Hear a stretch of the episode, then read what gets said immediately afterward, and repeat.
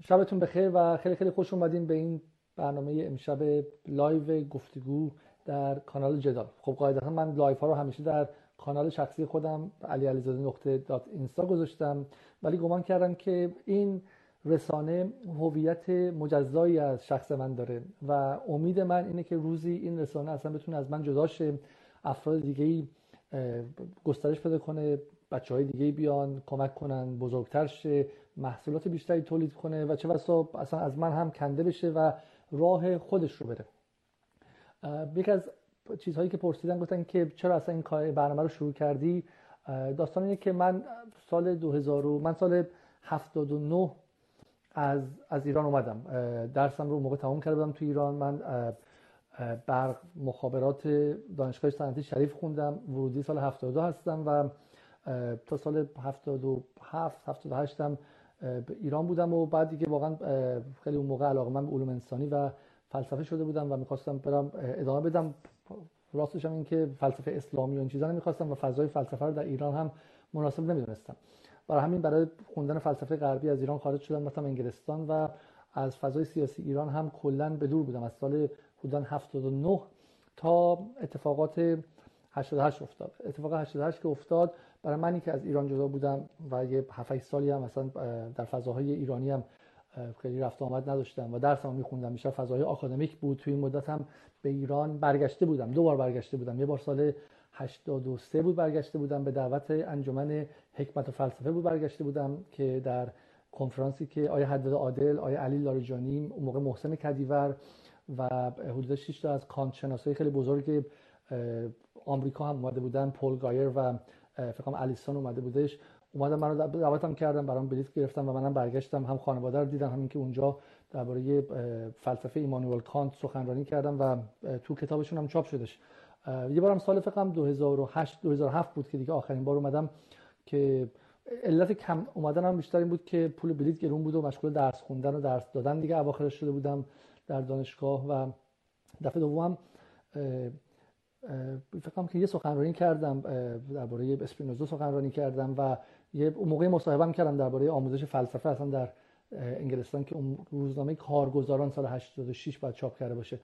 و بحث دعوت فیلسوفا به ایران بود و بحث این بود که از اون موقع اسلاوی زیزاک رو به ایران دعوت کنم که که خورد به قضیه 88 و در همون دوره من در یک سالمی که همون موقع چپ شدیم. من تقریبا میشه از سالی که رفتم حدود به شش ماه بعدش به جریانات چپ انگلستان متصل شد. 80 در واقع 2001 بودش. 11 سپتامبر که شروع شد در انگلستانی که من وارد شده بودم و تازه وارد بودم چند تا اتفاق همزمان افتاد. یکیش این که جریان های ضد جنگ به شکلی منسجم شدن و فعالیتشون شروع کردن. و برای من عجیب بود چون توی ایران من گمان می‌کردم که جریان ضد جنگ و جریان های چپ جهانی و ضد امپریالیسم جهانی و ضد سرمایه‌داری کلا از بین رفتن و خاموش شدن و امپراتوری آمریکا مقتدره و دیگه هیچ چیزی هم مقابلش نمیسته. چون من اگرچه پدرم آدم ضد استکباری همیشه بوده و مبارزه قبل از انقلاب هستش ولی بالاخره دوره جوانی ما با دوره اصلاحات گره خورده بود و فضایی که از دل اصلاحات می‌گرفتیم بود که اصلا جلوی آمریکایی سازن خیلی بی خیلی و من وارد انگلیس شدم. اولین اتفاقی که برای من افتاد روزی که وارد انگلیس شدم با پذیرش دانشگاه انگلستان اولین اتفاقی که من افتاد من توسط دو تا مامور گمانم حالا چون شاید امای 5 بودن شاید مامور حالا پایینتر بودن نگه داشته شدم و ازم سوال جواب کردن. خیلی مؤدب بودن.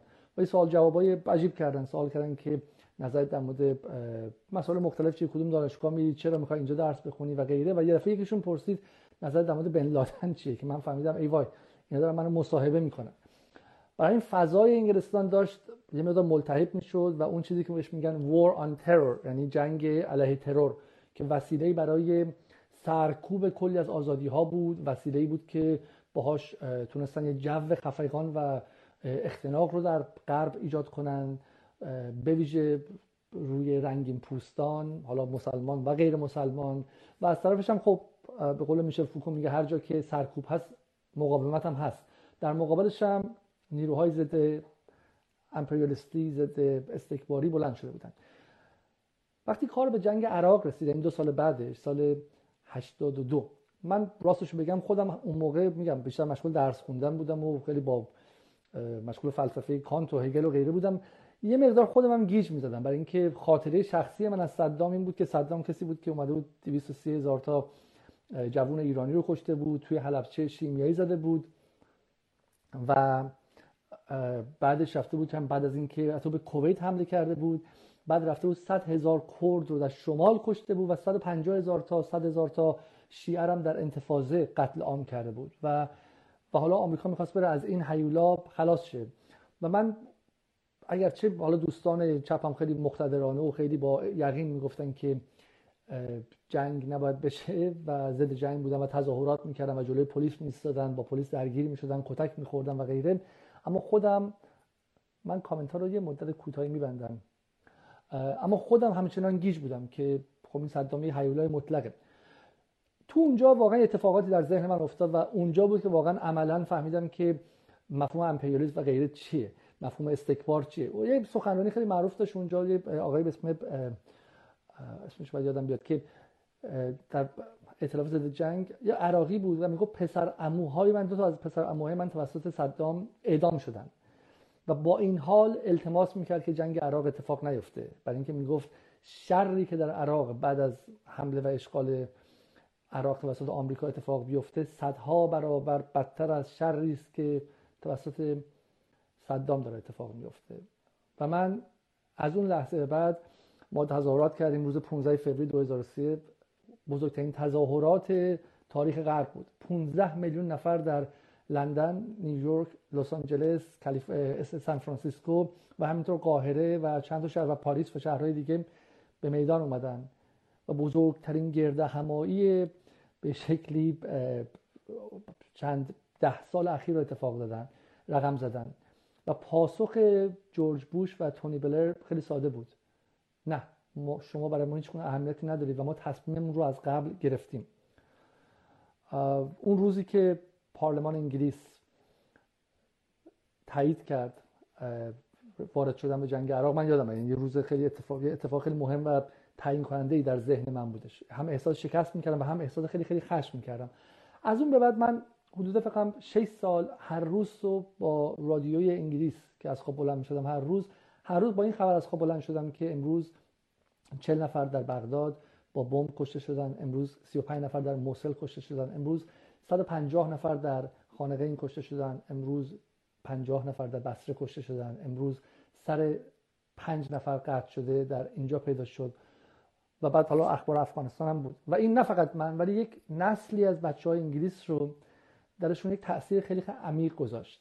تاثیر خیلی عمیق که یک آدمی مثل تونی بلر با آگاهی به اینکه چه اتفاقی داره میفته رفت و در انگلستان جنایت کرد.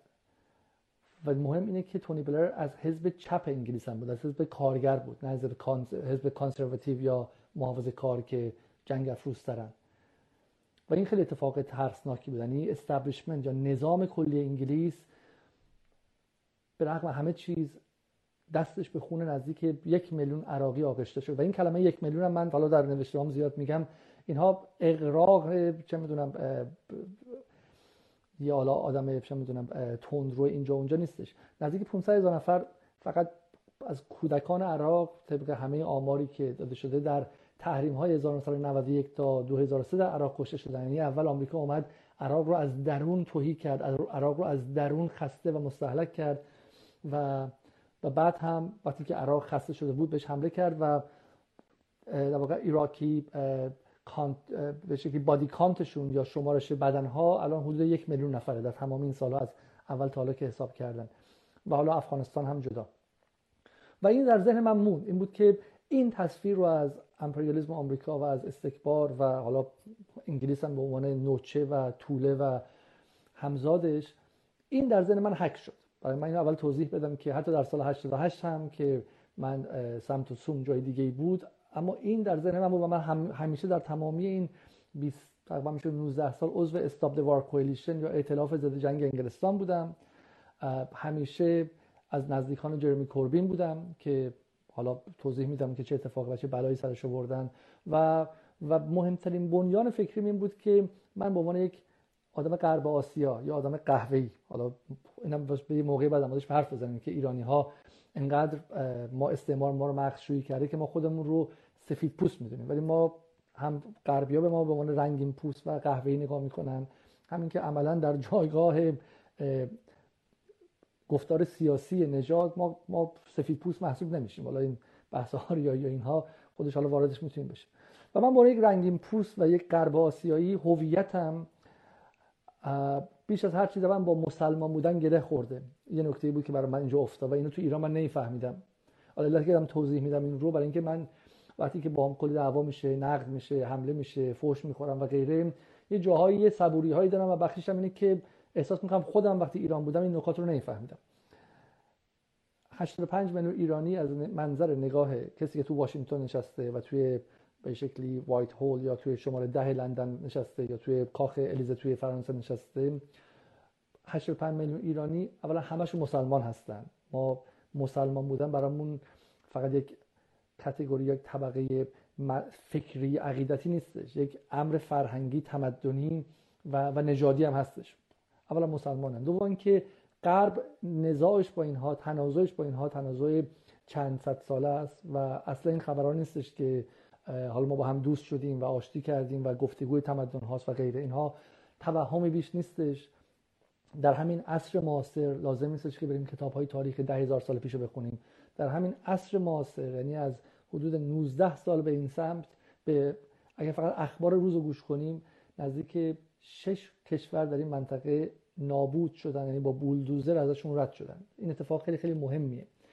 و به نظر من این بعد آغازگر گفتگوها باشه. چرا من اینو میگم؟ من یه قطره قطره چایی بخورم اول. برای اینکه خیلی از شماها حالا بچه حزب ها و طرفداران نظام به کنار اما خیلی دیگه نقد های جدی به وضعیت حال حاضر دارن.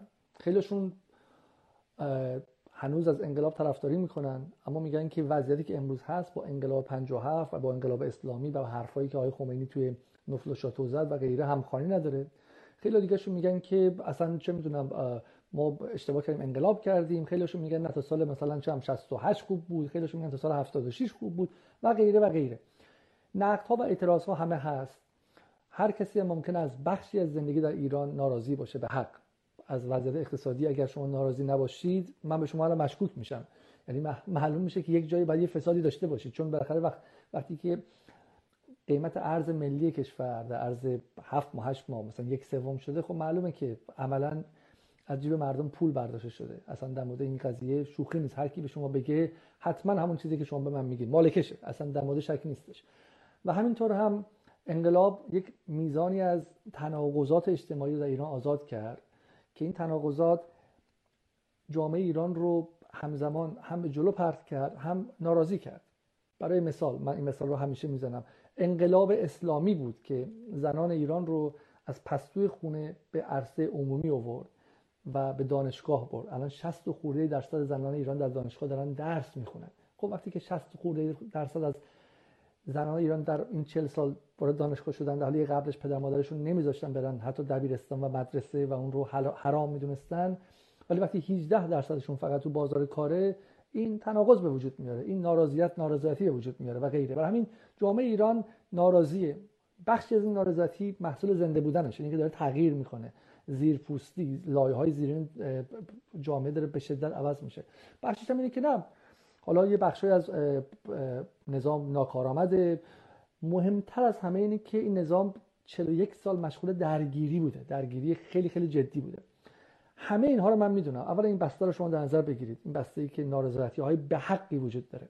اما همه ورودم به سیاست ایران از اینجاست که یک چیز خیلی بزرگتری از دعوای بین چپ و راست ایران از دعوای اصلاح طلب اصولگرای ایران از دعوای حزب اللهی عدالتخواه و حزب اللهی ولایتخواه از دعوای بین آدم سکولار و مذهبی از همه این دعواها بزرگتر یه چیز دیگه است.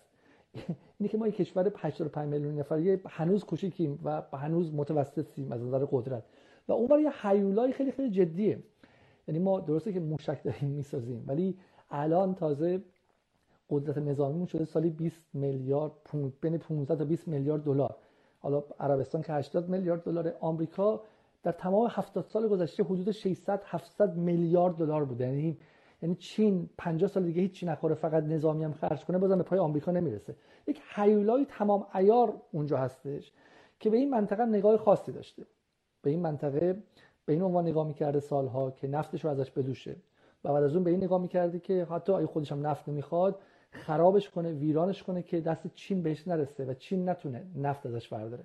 و این محل ورود منه. اینه که من به اساس تجربه شخصی و دیدن اینکه مرگ بر آمریکا شعار نماز جمعه های ایران نیستش و شعار نیست که در دیوار خیابان نوشته باشن و اینقدر نوشته باشن که دیگه شما گوشتون خسته شده باشه. نه من تو زندگی انگلیسم به اساس تجربیات اینجام دیدم که نه. هم دولت انگلیس هم دولت آمریکا هم دولت فرانسه اگه دستش برسه از اینکه ایران تجزیه از اینکه ایران به جنگ کشیده بشه از اینکه ایران بی ثبات شه از اینکه ایران ناآرام شه اصلا به هیچ وجه من وجود بدش نمیاد. این یک واقعیته.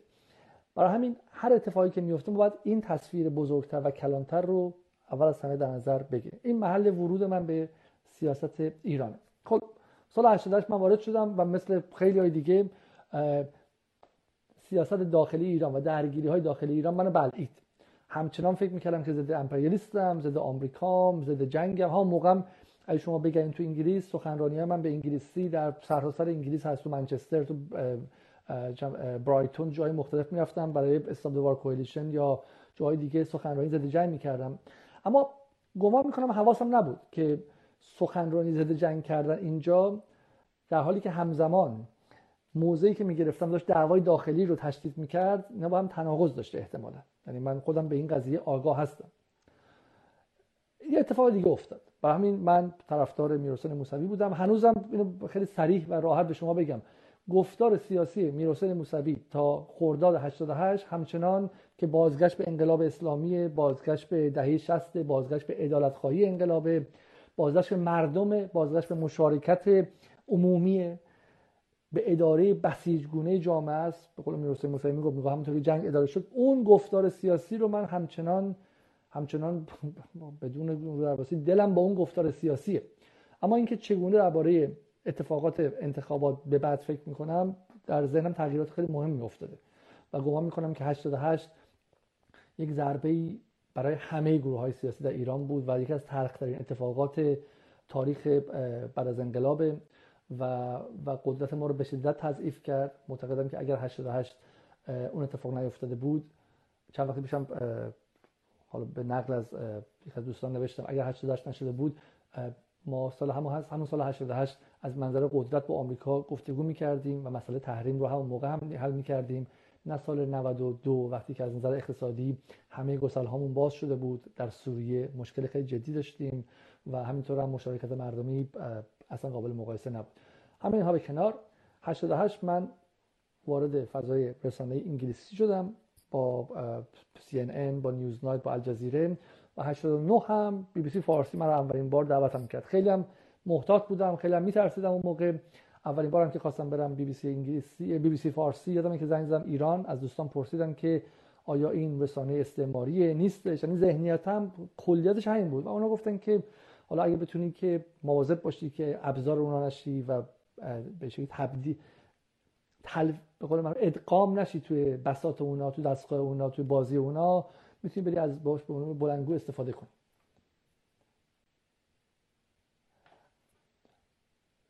اومد تا سال 93 من حالا اینکه واقعا موفق بودم در اون دوره یا نه نمی‌دونم. فقط اینو به عنوان کسایی میگم که من اون سالها نمیشناختم و دنبال نمی‌کردم ولی من در بی بی سی به عنوان کسی شناخته می‌شدم همون سالها یعنی سال 89 که بی بی سی فارسی بر اولین بار رفتم. تا سال 94 تقریبا به عنوان کسی شناخته می‌شدم. تا سال 93 که علیه اسرائیل حرف می‌زدم علیه آمریکا حرف می‌زدم علیه تحریم ها حرف می‌زدم و و و به واقع شخصیت هم شخصیت ضد امپریالیستی بود. برای همین اونایی که میگن نفوذ کردی چرخیدی توبه کردی غیره من دستگاه فکریم اصلا دستگاه فکریم از ایران نگرفتم. دستگاه فکری من از اون کتابای پشت از از هگل گرفتم و از فرهنگ ضد امپریالیستی انگلستان گرفتم و تازه خیلی دیرتر من آشناییم با انقلاب ایران به واسطه میشل فوکو بوده اصلا. سال 2007 اونم تو انگلیس. این زمانی که یه مقدار آشنایی زدایی شد با ایران برام. اون زهر بالاخره شما طبقه متوسط سکولار باشه و تو ایران بزرگ شده باشی خاطرات شخصی هستش. اتفاقی که افتاده و غیره و این نمی‌ذاره اصلا با انقلاب ایران وصل تازه از ایران 6 سال که اومده بودم اونا که خوابید اول با حزب الله به واسه دوستای انگلیسیم یه بارم نوشتم. با حزب الله آشتی کردم و تونستم برای اولین بار ببینمش. بعد تازه با انقلاب ایران بعد تازه با خود شخصیت فردی به اسم روح الله خمینی و بعد با اصلا اینکه چه اتفاقی بوده و غیره اونا رو بعدا بهش رسیدم. و همین این قضایایی که توبه اینا در کار نیستش. ولی من الان که نگاه می‌کنم به نظرم خودم نگاه می‌کنم نگاه می‌کنم بی بی سی خب از من خیلی بزرگتر بود. مثل داستان جاذبه است. اینه که یه چیز خیلی بزرگ که باشه شما اگه یه سیاره کوچیک باشی خب جذبش میشی و و من من معتقدم تو اون سالها من به دستگاه بی بی سی کمک کردم اینکه بی بی سی به من کمک کنه. این تصور و توهم بود که من می‌تونم برم تو بی بی سی پیام خودم داشته باشم حرف خودم داشته باشم به آمریکا فوش بدم دست تحریمگرا هم رسوا کنم بیام بیرون. به نظر من در نهایت امثال ماها هفته نیم ساعت کنداکتور بی بی سی رو پر می‌کنیم. بقیه هفت روز 24 ساعت و نیمش رو 23 ساعت و نیمش رو اونایی که خودشون می‌خوان. و من یه جای احساس کردم که من دکور بی بی سی هستم. یعنی اون بساطی که چیده لازمه که یه حرف مخالف خان هم توش بیاد. خب اتفاق بعدی افتاد. اول از همه شارلی ابدو اتفاق افتاد که تازگی فیلمشو گذاشتم که اولین بار بود که من راحت حرفایی که حالا همه تو انگلیسی می‌زدم و زدم و کلی فوش خوردم و اصلا توهینای عجیبی شنیدم و یه خود احساس کردم که اصلا این مخاطبه مخاطب عجیبیه. چه من احساس می‌کنم خیلی به هم نزدیکترین و اصلا اختلافات خیلی زیادتر بودش. بحث برجام شد و اپوزیسیون ایران مثل مسیح علی نژاد مثل مهدی خلجی مثل شیرین عبادی مثل شادی صدر و غیره داشتن به شدت حمله می‌کردن. و من جلوی اینها با چند تا از دوستان دیگه جلوی اینها ایستادیم و فاصله خیلی زیاد شد. یعنی اختلاف ها شدید و شدیدتر شد. سال 2015 ما الان. 2014 2015 یه اتفاق دیگه دو اتفاق دیگه افتاد. جنگ غزه شد و من گفتم که اصلا این خبران نیست که اسرائیل بده. اینه که بعد بین حماس و اسرائیل انتخاب کرد و من کنار حماس میستم و اونجا باز باعث کلی دعوا شد که نه ما اگرچه مخالف اسرائیلیم ولی از حماس نمی‌تونیم حمایت کنیم. من گفتم جنگ شما باید یه جا وایسید درسته من به حماس انتقاد دارم ولی من یه جا وایسم اینم دومیش بود و سومیش هم دعوا سر برجام بود و و دعوا بالا گرفت. و چهارمیش هم اتفاق دیگه بود که ذهن منو واقعا عوض کرد و اون هم داعش بود. ورود داعش نه فقط من رو بلکه یک بخش عمده از چپ غربی رو هم ذهنشون رو مثل زلزله تکون داد. شما همین الان به آدمایی مثل مکس بلومنتال به نورتون به چه می‌دونم به گروه های اینجوری که نگاه کنید اینها تا سال 2014 منتقد اسد بودن. منتقد دولت اسد بودن. برای اینکه دولت اسد هزار تا چیز برای انتقاد داره. مستبد زندانهاش اصلا قابل دفاع نیستش. چه می‌دونم کاری که سال 82 میلادی یا سال 61 با سلفیات توی هومس کرد اصلا قابل دفاع نیست و غیره. و اصلا دولت متحر و علیه السلامی نیستش. ولی 2014 ما یه تازه فهمیدیم که انقلاب سوریه و اینها چیزی که ما بد فهمیده بودیم. تحلیل ما اصلا کلا اشتباه بوده. وقتی داعش رو به چشم دیدیم خیلی بلند شدن رفتن کنار پوتین اسد و حزب الله و ایران و غیره ایستادن. برای همین یه تکانه خیلی خیلی مهم هم جنگ سوریه بود و اینکه ما فهمیدیم هممون اون چیزی تو انگلیسیش میگن useful idiot احمق های سودمند. همه ما ابزارها و کاتالیست های آمریکا بودیم. یعنی دوستان چپ من که تمام کتابخونه های پشتشون پر از کتاب ضد آمریکایی. سال 2014 این سال 93 تازه فهمیدن که سه سال تمام با دفاع از انقلاب سوریه عملا جایی ایستاده بودن که CIA و به شکلی چه می‌دونم MI6 می‌خواسته که اونجا وایسن. و همه اسنادش هم هستش. یعنی و اینجا فهمیدیم که گول خوردیم. میگم حالا این اتفاقات اتفاقی که تدریجا آدم عوض می‌کنه. من بارها گفتم سیاست امری که شما باید مرتب بتونید یاد بگیرید. ببینید اگر شما متحد به حقیقت باشید باید مرتب بتونید خودتون رو تجدید نظر کنید و دوباره ببینید کجا ایستادید و غیره. این اینها ذهن من عوض کرد. با این حال من اینجا جایی بود که دیگه من با بی بی سی وارد محل تخاصم شدم. یعنی محله شدم که دیگه قضیه نبود که حالا من حرفمو بزنم که باز دوباره دعوت شم.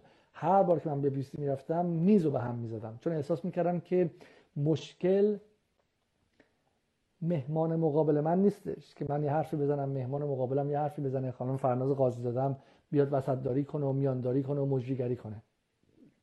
مشکل خود ظرف بی بی سیه ظرفی که شب به شب داره میره تو خونه مردم ایران اولش حالا بخش منتقد بودن یواش یواش رسید به من می‌دونم شخص آقای هاشمی رفسنجانی بی بی سی نگاه میکردش. می‌دونم که خیلی از وزرای کابینه امروز بی بی سی نگاه می‌کنن. می‌دونم خیلی از نمایندهای مجلس شب به شب 60 دقیقه رو نگاه می‌کنن. می‌دونم حتی از خیلی از اصولگراها هم 60 دقیقه رو نگاه می‌کنن. یه دفعه رسید به جایی که تعیین کننده افکار عمومی ایران و دستور کار ملی ما روز بعد 60 دقیقه بی بی سی بود. و این خیلی چیز ترسناکی. یعنی رسانه‌ای که رسانه رسمی کودتای 28 مرداد سال 32 بوده یه شب به شب وارد خونه 10 20 خدا می‌دونه 30 میلیون ایرانی بشه و براشون تصمیم بگیره که فردا چجوری باید فکر کنن چجوری به زندگیشون نگاه کنن برای آیندهشون چجوری تصمیم بگیرن پولشون رو کجا ذخیره کنن بچهشون رو کجا بفرستن خونه بخرن یا نخرن خوشحال باشن یا نباشن رضایت از زندگی داشته باشن یا نداشته باشن به جون همدیگه بپرن یا نپرن برن تو خیابون چه می‌دونم تظاهر کنن یا نکنن. مهاجرت کنن برن مثل این خانواده که کشته شد مهاجرت کنن برن خودشون رو به کشتن بدن مثلا دریای پرخروش مثلا چه می‌دونم مدیترانه یا غیره. یه بی بی سی شد مرجع تقلید ما. شد کسی که ما استعمار رو سال 57 از در بیرون کردیم از پنجره در ابعاد خیلی وسیعتر داره برمیگرده. و من اینجا دفعه دیدم که خب اصلا محاسبات من کل هم اجمعین اشتباه بوده. من فقط فکر کنم که دارم خیلی زیاد حرف می‌زنم و یواش یواش وقتش اینو قطع کنم و بریم وارد گفتگو شیم حالا خلاصه برای اینکه تمامش کنم بحث رو این تجربیات من در مجموع منو به اینجا رسون که در جهان امروز رسانه یک امر جانبی و ثانوی نیست. رسانه اصل قضیه است. رسانه همونقدر مهمه که موشک مهمه همونقدر مهمه که تانک مهمه همونقدر مهمه که قدرت هسته‌ای مهمه همونقدر مهمه که بانک مرکزی مهمه. به اینجا رسیدم که جمله خیلی معروف از حسن هم هستش که میگه میگه رسانه امروز حالا جمله فیلسوفای فرانسوی لیوتار هم هستش همینو ببخشید بودریار هم همینو میگه میگه که رسانه امروز دیگر جهان رو تفسیر نمی کند رسانه جهان را می‌سازد. یعنی جهانی که ما توی زندگی می‌کنیم ساخته رسانه است. این نیستش که اولی اتفاقی بیفته حالا رسانه بیاد برای ما تعریفش کنه. نه اصلا ما جهانی رو توش زندگی می‌کنیم که رسانه برامون ساخته. و شما می‌تونید احساس کنید امروز.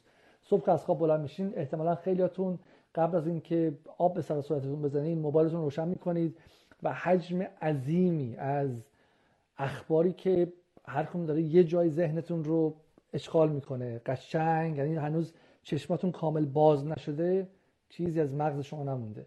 شما در استثمار کامل کسانی هستید محفل های هستید قدرت های هستید که اخبار رو به سمتتون آوردن.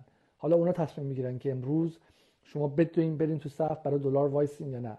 امروز شما خوشحال باشین یا نه. امروز بخواین دنبال مهاجرت باشین یا نه. امروز بخواین چه می‌دونم سر همکارتون کلا بزنین یا نه. امروز به زندگی تو ایران اینقدر ناامید باشین که چه می‌دونم بزنین یا آدم دیگران بهش آسیب برسونید یا نه. اونها برای شما تصمیم می‌گیرن.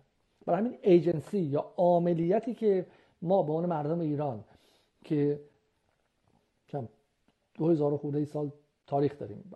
500 سال تاریخ دولت ملت پیوسته داریم از زمان صفوی‌ها. 200 سال مبارزه ضد استعماری داریم. 41 سال بعد از انقلاب مبارزه پیوسته تشدید شده و مفصل استقلال خواهانه داریم. ولی با این حال من از شما می‌پرسم. به من بگید تو این گفتگوها که تو این سالها به نظرتون چقدر با یک آدم معمولی که حرف می‌زنید غریبم نه تو تاکسی هم نه. با پسر خالتون با دختر خالتون با همسایتون با آدم معمولی. چقدر احساس می‌کنید که اون آدم داره مستقل میاندیشه؟ و چقدر احساس می‌کنید که این آدم محصول رسانه است؟ حالا هر رسانه یا. می‌تونه صدا سیما باشه می‌تونه رسانه چه می‌دونم نهاد امنیتی تو ایران باشه. ولی خب خیلی کوچیکن اینا. بزرگتر و بزرگتر رسانه های غربی. این بود که من رو از سال 2016 تقریبا به اینجا رسون که کار رسانه‌ای کنم. و من همچنان هم کار رسانه‌ای می‌کردم یعنی بعد مثلا این شبکه‌های اجتماعی و غیره.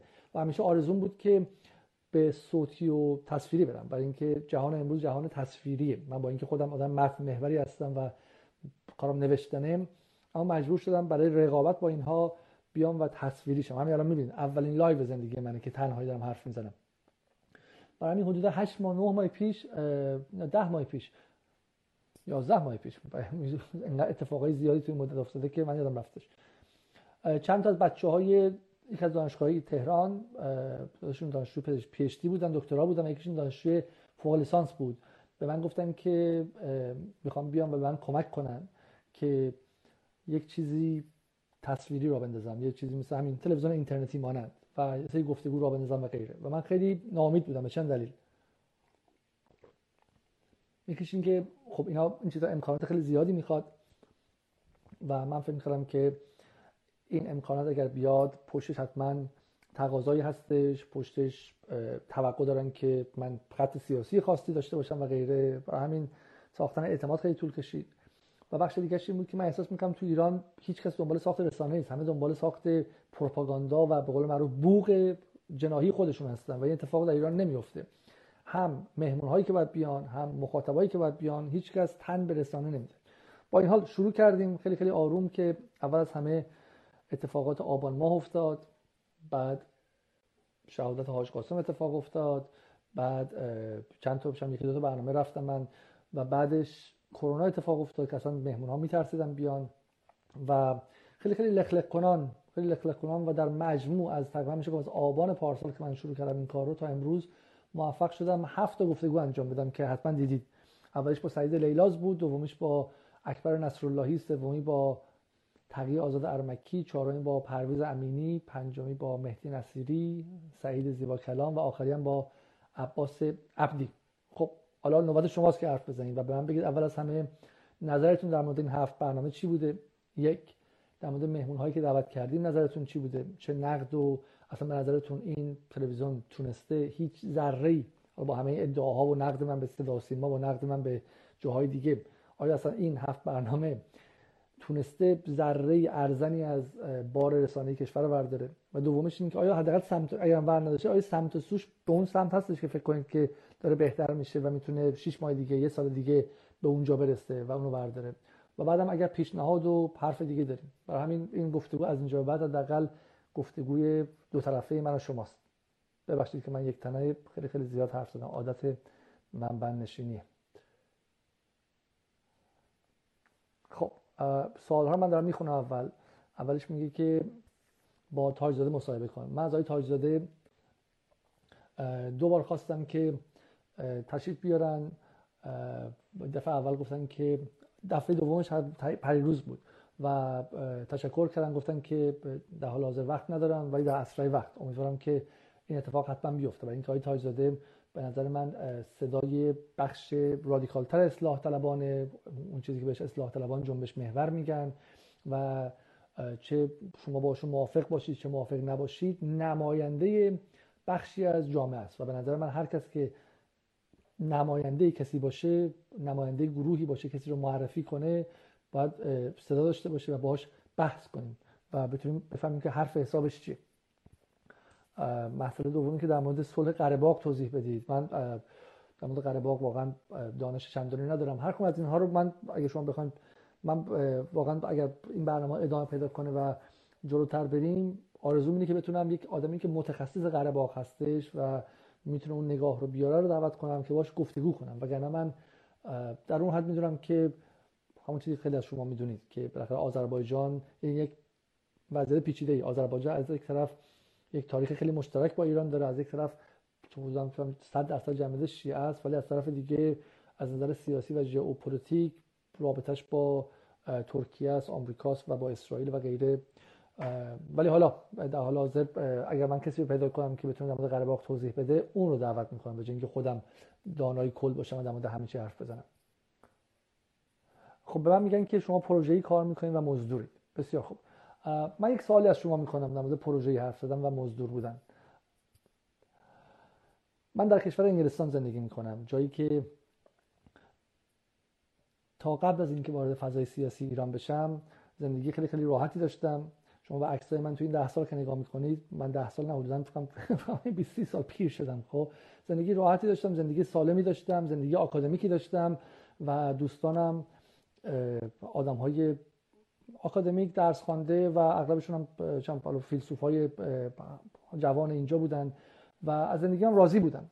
اون چیزی که من رو پرت کرد به فضای سیاسی ایران و من به من این احساس رو داره من ده سال در انگلستان زندگی تقریبا میشه نیمه انگلیسی داشتم و و مهاجری نبودم که تازه وارد شده باشم. من سال 2006 به دعوت اسلاوا ژیژاک با ژیژاک و آلم بدیو در کنفرانس سخنرانی کردم و, و حرف زدم. بعد در سال 2009 هم مثلا اولین مقالم تو رادیکال فلسفی منتشر شد به انگلیسی. دومین مقالم تو توی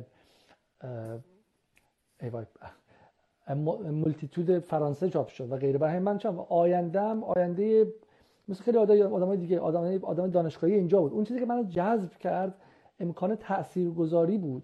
برای اینکه احساس کردم که تمام این کارهای دانشگاهی و ده تا کتاب دیگه که از راتلج و چه می‌دونم Cambridge University Press و غیره در بیاد با همه اهمیتی که دارن اونها اما جهان رو عوض نمی‌کنه. و من حالا به توهم شاید به خود بزرگ بینی شاید به شاید منیت زیاد شاید هم نمی‌دونم نداشتن منیت و احساس وظیفه تاریخ تعیین خواهد کرد. احساس کردم که من جایی ایستادم که می‌تونم به تغییر جهان کمک کنم. و برای همین وارد این شدم. برای همین من مشکل مالی داشتم در زندگیم هرگز. قبل از این وارد کار سیاسی شم که بخوام پروژه‌ای بردارم کار رو. نه آدمی هم که مثلا تو انگلیس گیر افتاده باشم چه می‌دونم زبان انگلیسی ندونم یا مثلا اینجا همین الان هم تقریبا میشه گفت به خاطر اینکه جامعه ایرانی منو بایکوت کرده هنوز تقریبا میشه گفت 90 درصد دوستای من تو انگلیس. آدم انگلیسی هم اغلبشون یا هنرمندان اینجا فیلم سازان اینجا چه می‌دونم تهیه کننده های اینجا استادای دانشگاه اینجا و فضای همینجا و مرتب هم هر روز به من این اصرار میشه که برگرد به همون زندگی انگلیسی.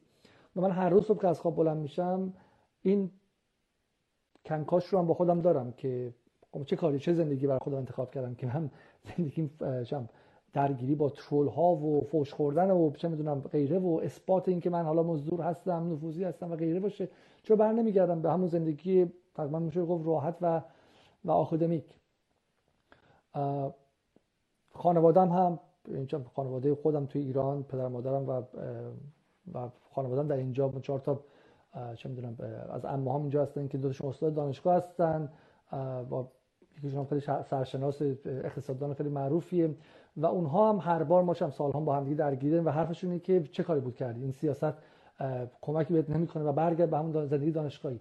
و من واقعا واقعا احساس می‌کنم که وقتی که میگم همون چیزی که ذهن من ساخت جنگ عراق جنگ لیبی و غیره تمام این اساتید دانشگاه تمام این رسانه ها و تمام این آدم ها هیچ چیز رو نتونستن عوض کنن نتونستن مانع اتفاق افتادن اون شرشن و من بارها گفتم چیزی که هفتاد سال نتونست مثلا اسرائیل متوقف کنه.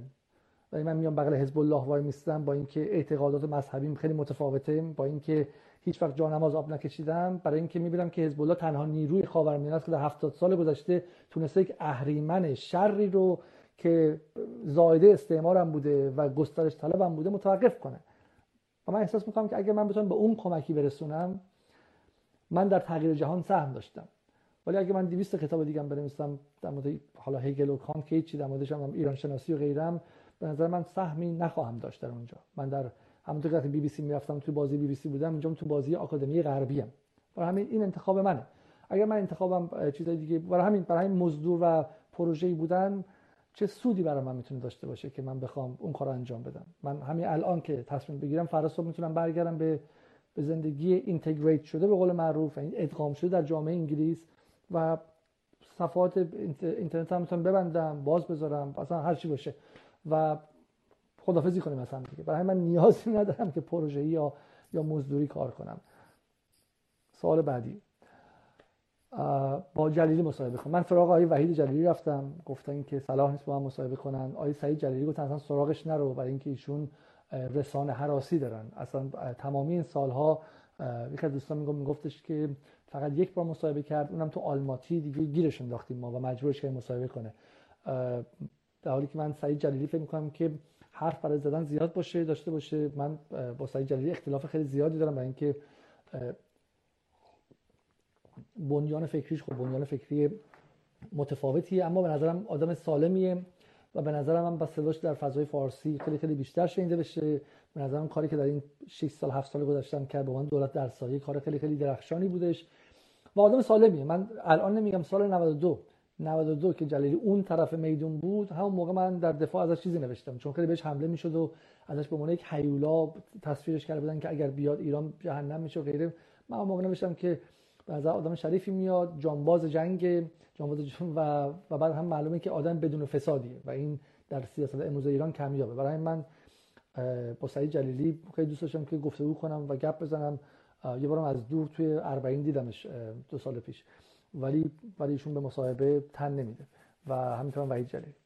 برای فهمیدن سیاست کتاب معرفی کنید. اینو من از من خیلی خواستم تو این سالها که کتاب بدین. متاسفانه یک اعتراف خیلی زشت باید بکنم. به اون کسی که مرتب به غرب‌زدگی حمله می‌کنم. ولی من چون ورودم به علوم انسانی بیشتر وقتی بود که وارد انگلیس شدم قبلش میگم دانشجوی برق دانشگاه صنعتی شریف بودم. بیشتر منابع منابع فارسی نیستن بیشتر منابع منابع انگلیسی هن. برای همین ولی حالا چشم؟ حالا از چند دوست دیگه هم کمک خواستم. سعی می‌کنم که کتاب معرفی کنم. حتی لازم شد مثلا چند live بذاریم با همدیگه کتاب خونی کنیم و و به شکلی حتی دارم به این فکر می‌کنم که شاید یه مجموعه درس گفتارهایی بذارم که آدما بتونن بیان توش بشینن و مثلا درباره فلسفه سیاسی 12 جلسه مثل ترم دانشگاهی به صورت آنلاین و این حرف رو اونجا بزنیم. سوال بعدی این که تو ایران هیچ وقت ارزش ها بر اساس قومیت نبوده چرا شما هم مثل جریانات تجزیه طلب بر تبل قومیتی میکوبید؟ این یک دروغی که یکی از این کانال های یوتیوبی و اینها رو انداخت. من اگر تجزیه طلب بودم که اینجا نسته بودم که. تجزیه طلب من نه تجزیه طلبم نه ایران دوستم ایران پرستم. اینو من بهتون بگم. وطن مفهوم مهمی در فرهنگ دینی ما بهش اشاره شده. ولی وطنی که بخواد به مرحله پرستیدن برسه از توش فاشیزم در بیاد برای من فرق نمی‌کنه. شما ایرانی بکشی چه عراقی بکشی چه افغانستانی بکشی برای من یکیه. من یکی از دلایلی که با آمریکا مخالفم با امپریالی و سلطه آمریکا مخالفم اینه که داره انسان می‌کشه. برای من اون افغانستانی که با بمب رو هوا میره و هفته پیشم 25 تا آدم بیگناه دیگه رو هوا رفتن یا تو عراق رو هوا می‌رفتن با من ایرانی فرق ندارم. من نه معتقدم که بر عرب ارجحیت دارم نه بر افغانستانی ارجحیت دارم نه بر سیاهش ارجحیت دارم و نه غیره. برای همین من از جریاناتی که تو این سالهای اخیر اگرچه مقابل آمریکا اینها ایستادن اما به سمت ایران پرستی رفتن. حالا اونایی که به ایران گرایان معروف هستن من از اونها همونقدر میترسم که از امپریالیسم میترسم برای اینکه برای اینکه به نظر میاد که می‌خوان تفاوت‌های قومیتی ایران رو سرکوب کنن. ایران کشوری که حداقل چون میگم 500 سال از زمان صفوی تا حالا بوده. همه این قوم هم کنار همدیگه زندگی کردن. اغلبشون هم زبان خودشون داشتن فرهنگ خودشون داشتن. و اصلا ما اون مشکلات رو نداریم که در جایی مثل ترکیه هستش که رفتن چه می‌دونم تو این سی چل سال فقط 50 هزار کرد رو کشتن و غیره. ایرانی ها چون مفهوم ملیتشون ساخته خیلی متأخر نیست و اونقدر جدید نیستش مفهوم ملیت مدرن دارم میگم. الان باز نه حرف در بیاری خب این بدون کورشن یا سرکوب زیادی اتفاق افتاده. و همین شما اگر در تبریز اجازه بدین که زبان ترکی هم حرف بزنن که تو خونه دارن حرف می‌زنن در مدرسه هم بتونن در کنار فارسی حرف بزنن این بازی تجزیه نخواهد شد. خب من معتقدم که جمهوری اسلامی به منطقه به مرحله ثبات رسیده. جمهوری اسلامی می‌تونه رابطهش با قومیت ها به نظر من اصلاح کنه به حرف قومیت ها به صداهای به صداهاشون گوش کنه و این چت رو بالای سر همه نگه داره که همه گروه های اجتماعی مختلف بتونن با حفظ هویت خودشون بخشی از ایران باشن. این نکته خیلی مهمیه. و این رو در اول انقلاب ما داشتیم. اتفاقا خود آقای خمینی و شکلی در چند سال اول انقلاب ما این قضیه رو داشتیم. متاسفانه ما وامدار معایب دولت ملت سازی رضا شاه هستیم و رضا رضا پهلوی رضا رضا خان پهلوی هستیم که خیلی دولت ملت سازی غربی بود و زبان رسمی با رادیو هر کسی زبان مادریش حرف بزنه باید چه می‌دونم تنبیه شه لباس های محلی از بین بره. رضا شاه همونطور که مفهوم جنسیت تو ایران قالب بندی غربی خرید و وارد کرد. تو سر مردم زد که زنان با این شکلی باشن مرد با اون شکلی باشن و از حالت بومی ما رو در آورد. درباره مفهوم ملیت هم یک ایران اروپایی به وجود آورد. مفهوم ایرانی اونجوری. با یه قصه به اسم آریایی که حالا من حتما یک موقعی در موردش برنامه خواهم گذاشت که چقدر داستان ساختگی بود چه روایت ساختگی بود و اون رو وارد کردن برای engineering یا مهندسی یک مفهوم ایرانی. ما باش نیاز نداریم. ما از زمان میگم مفهوم ایران مفهوم خیلی قدیمیه و دولت ملت ایرانی شیعه هم از زمان صفویه بوده و بدون اینکه کرد و لر و بلوچ رو سرکوب کنه. سال بعدی با رایفی پور گفتگو کن. حالا اگر امکانش پیش بیاد آقای رایفی پور هم به عنوان کسی که نماینده تعداد خیلی خیلی زیادی از نگاه ها در ایرانه؟ من اصلا به آقای رایفی پور اون نگاه چه می‌دونم خصمانه که تو خیلی فضا هست و حالا روشن فکر و غیر هستن. ندارم آیا رایفی پور هم که تونسته یک بخش عمده از جامعه رو جذب خودش کنه؟ اولین چیز اینه که یک واقعیت. ما در رسانه باید واقعیت ها رو بپذیریم با واقعیت ها گفتگو کنیم و اگر هم می‌خوایم تأثیری بذاریم از به واسطه این پذیرش نه اینکه اصلا میگم انکار کنیم. میشیم صدا سیما. صدا سیما تخصصش اینه که اصلا واقعیت ها رو نمی‌بینه. افتخار می‌کنه که چششو میبنده فردا هر اتفاقی بیفته اصلا چه می‌دونم می‌تونه نگاه نکنه. مثل اون شبی که داشت برجام اتفاق میافتاد صدا سیما داشت آوای وحش نشون می‌داد مثل اون شبی که 25 خرداد 88 اتفاق افتاده بود صدا سیما 5 دقیقه ازش گزارش نداد و غیره. ما با واقعیت رو بپذیریم. آقای عارفی پور هم یک از این واقعیت هاست. می‌تونه بره مشهد یک استادیوم رو پر کنه حالا نصف یک استادیوم بخون دوستان. و من حالا اینو فقط توضیح بدم. من با بنیان فکری آقای عارفی پور مشکلات خیلی خیلی زیادی دارم. امیدوارم که روز بشه با خودشون مستقیم حرف زد. ولی ازش چند نکته یاد گرفتم. یعنی در نحوه ساده سازی و به شکلی پاپولار سازی و به شکل عمومی سازی سیاست خارجی ایران به نظرم خیلی موفق بوده و باورتون نمیشه من اینجا مثلا یک آدمی تو آلمان دیدم که قبلا عضو چریکای فدایی بوده یه آدم سکولار تمام عیار و میگفتش که من سیاست خارجی ایران تازه با رایفی پور فهمیدم چه اتفاقی داره میفته برای این به نظر من این نحوه یه دفعه حملات یک دفعه اینها. من خیلی باش موافق نیستم و اگر بشه با ایشون صحبت کرد چرا که نه. سوال درباره آتی ایران من واقعا پیش بینی کننده آینده نیستم. خب نقشه راه جدال شما چیه؟ جدال به سمت مناظره بره بهتر نیست به نظرتون. خب یه سوالی که یک از دوستان کرده اینه که سمت جدال تا حد زیادی مناظره هست. ولی مناظره چیزی نیستش که ما ازش نکته خیلی مهمی هم فکر بگم بد نیست.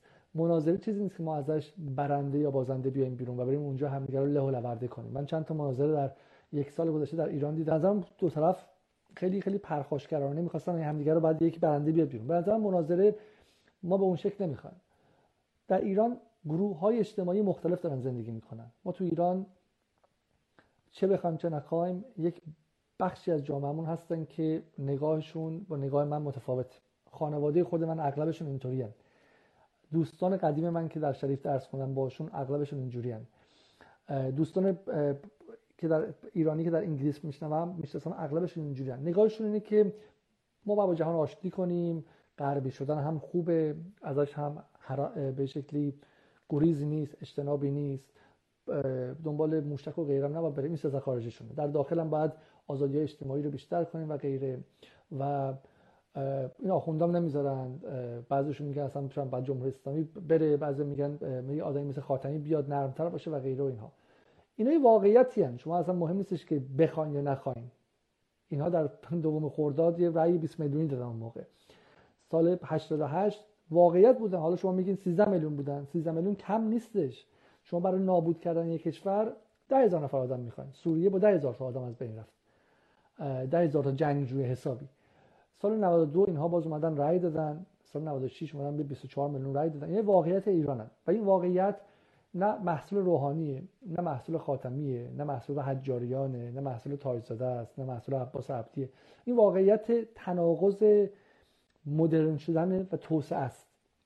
وقتی توسعه به وجود میارید وقتی یه دفعه توی فاصله 40 ساله جمعیت شهرتون میشه دو برابر وقتی تعداد درس خونده میشه پنج برابر ده برابر وقتی یه دفعه هم ثروت ملیتون ده ها برابر میشه کاری که انقلاب ایران کرده ها.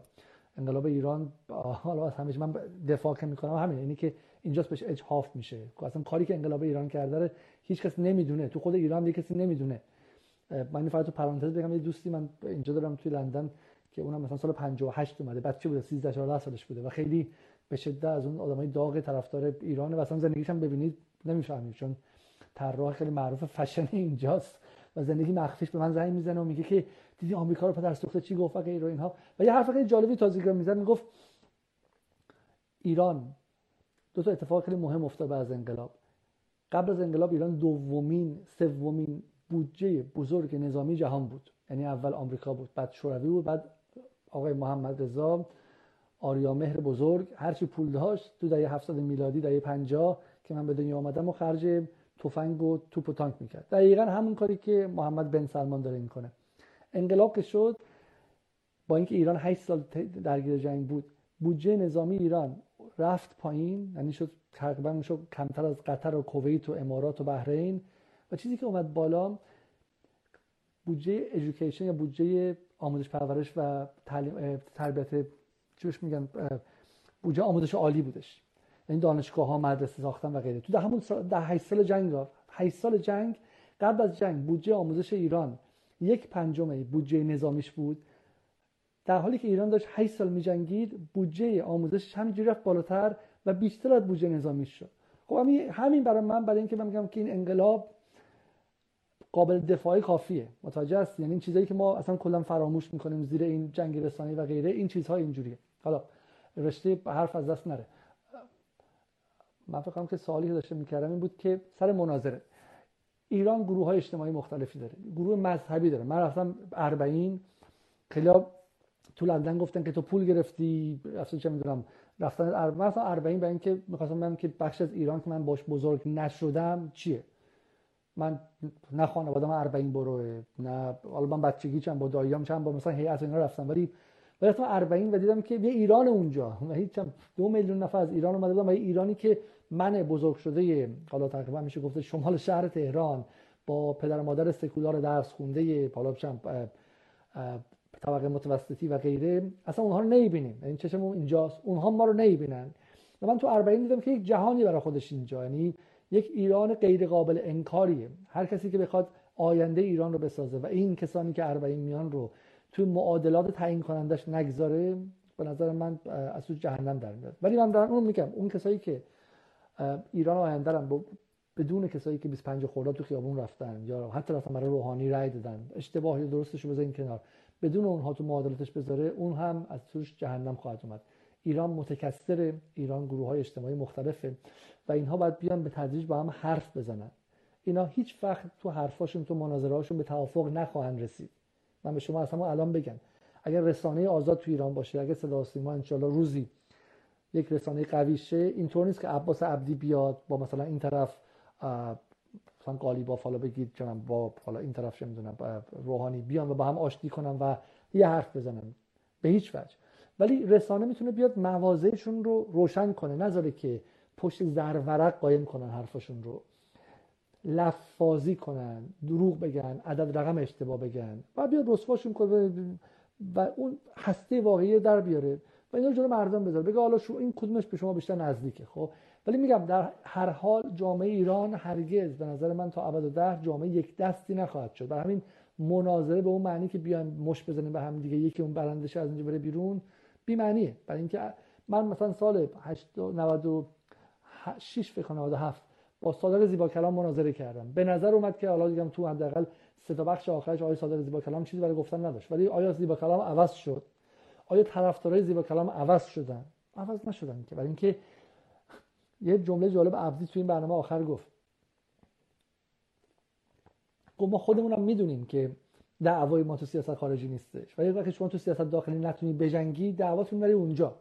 گفت آقای رفسنجانی هم میدونستش که تو ایران تو ایران تو سوریه باید حضور میداشت. ولی وقتی تو ایران در داخل دعوا داشت دعواشو بر اونجا انجام داد. منظورم این که جنس آدمی که از ونک به بالا زندگی می‌کنه و می‌خواد چه می‌دونم پسر خالش هم آمریکا زندگی می‌کنه جهان رو اونجوری می‌بینه با جنس آدمی که پایین زندگی می‌کنه اربعین هم میره جهان رو هم اونجوری می‌بینه دنبال شهادت هم هست این دو جنس مختلفه. پرسش پیچیده ایران امروز اینه که این دو تا آدم این دو تا گروه نمی‌خوان با هم خیلی داداشی بشن. ولی به این نقطه برسن که رو همدیگه اسلحه نکشن و نخوان همدیگه رو حذف کنن و نخوان همدیگه رو نابود کنن. و اینجا با همین که ما مناظره نمی‌خوایم ما گفتگو می‌خوایم. خب می‌خوام من با حسن عباسی گفتگو کنید اونم اگر اتفاق بیفته چرا که نه؟ کاش تو می‌شدی رئیس صدا سیما. افسوس. حالا من توضیح اینجا می‌خوام بدم بهتون. حالا اولا من که تو زندگیم جز خودم تا رئیس کسی نبودم. برای همین هیچ گونه توهمی درباره قدرت مدیریت هم ندارم. مدیریت یک چیز داشتن افکار یه چیز دیگه است. برای همین من صدا و سیمای شهرستان کوچیک دستم بدین احتمالا نتونم اداره کنم. چون مدیریت اونم مدیریت جایی مثل ایران که اصلا من سالها ازش دور بودم. نیازمند فهم روانشناسی روابط بین آدم ها و کلی چیزای پیچیده است که اصلا من ازش بر نمیام. ولی چیزی می‌خوام بگم. می‌خوام بگم که مسئله صدا سیما فقط مسئله مدیر نیستش. یعنی این تصور که یه مدیر بیاد مسائل ما رو حل کنه هم تو صدا سیما هم تو جاهای دیگه. توی دولت توی چه می‌دونم وزارت بهداشت توی این ور و اونور یه مقدار تصور پیشا مدرنه مشکلات ما اینه که ما گفتارهای توسعهمون واقعا نیازمند بازاندیشیه ما چهل سال تجربه تاریخی داریم که بهش مرتب بر نگشتیم تحلیلش نکردیم مرتب بازبینی نکردیم و یه database گنده 40 ساله داریم ما 41 ساله داریم که اشتباه سعی خطا و غیره. و بعد اینو بعد این سرمایه مهم تاریخی ما اینه. و بعد هی بعد بازخوانی کنیم ببینیم کجا درست رفتیم کجا عقب رفتیم. تا اینا نباشه حالا جای علی عسکری یه نفر دیگه بیاد به نظر من تغییر خیلی خیلی مهمی در در ایران اتفاق نمیفته در صدا ما اتفاق نمیفته نگاه باید عوض شه من چند تا مثال در مورد همین رابطه با با جدال بزنم براتون. خب من جدال شروع کردم. فکر کنم که الان میرم با آدما گفتگو می‌کنم و همه هم باید استقبال کنم. می‌خوام بهشون پلتفرم بدم میان حرف بزنم اصلا باور نکردنیه که چقدر کار سختی بود پیدا کردن مهمون. برای اینکه وقتی که فرهنگ رسانه نباشه آدم هم از حرف زدن و از به چالش کشیده شدن وحشت دارن. چه کاری؟ شما وقتی می‌تونی بری و منبری حرف بزنی حرفی که دوست داری بزنی چه کاری که بیای بری تو رسانه که کارش پرده برداشتنه و دیدن اون لایه های زیرینه. ما برای برنامه اول فکر کنم حدودا 15 نفر رو لیست کردیم و سراغ همه رفتیم. یعنی باور نمی‌کنید که سراغ چند نفر آدم رفتیم. تا نفر 15 هم به ما گفتش که بله حالا این به گوش آقای لیلاز برسه. فکر می‌کنید که یعنی ایشون نفر 15 هم بود و نه اتفاقا آقای لیلاز من توی برنامه‌مون داشتیم که به عنوان مهمون برنامه سوم چهارم بیاریم ولی دیگه رفتیم و شانسی ایشون گفت بله من میام. ولی منظورم این که فرهنگ رسانه وقتی نباشه مهمون هم راحت نمی‌تونه حرف بزنه. یا یه مثال دیگه بزنه وقتی هم حرف بزنه تو صدا ما دیدیم بعضی وقتا یه دفعه از همه خطوط قرمز عبور می‌کنه. یعنی به جای اینکه بیاد یعنی طوری سیستم رو به وحشت میندازه که نبتونن اون دیگه دعوت کنن و بیان رئیس شبکه رو عوض کنن بترسن یه لایه حفاظتی اضافه کنن و غیره. من فکر می‌کنم که جایی که الان هستیم ما باید این اعتماد سازی به تدریج و دو طرفه انجام شه. یعنی باید در صدا سیما مدیرانی داشته باشه من وقتی میگم صدا سیما یه بخش خیلی مهم برای من تو صدا سیما بخش سیاسیشه. اصل قضیه سیاسیه و بخش خبره و مدیریت سیاسیه و که حالا قبلا فکر اسمش رو خبرگزاری صدا سیما. اون یه فاجعه است. اصلا در مورد اینکه صدا سیما در اون بخش یک فاجعه تمام ایاره شک نکنید. صدا سیمایی که از توش مازیار ابراهیمی در میاد صدا سیما نیست. من اصلا همین الان به شما خیلی راحت بگم. صدا سیمایی که توش یه مدیری یه آدمی که شکنجه شده رو و آثار جرب و زهر ضرب و جر رو بدنش هست رو گذاشتن جلو دوربینش و این باش اعتراف اجباری گرفته و اونو پخش کرده. و بعد از 8 سالم نفهمیدیم کدوم مدیر صدا سیما بوده که این کارو کرده و هنوزم سر کارش احتمالا این دیگه نمیشه ازش توقع داشت که مردم بهش اعتماد کنن.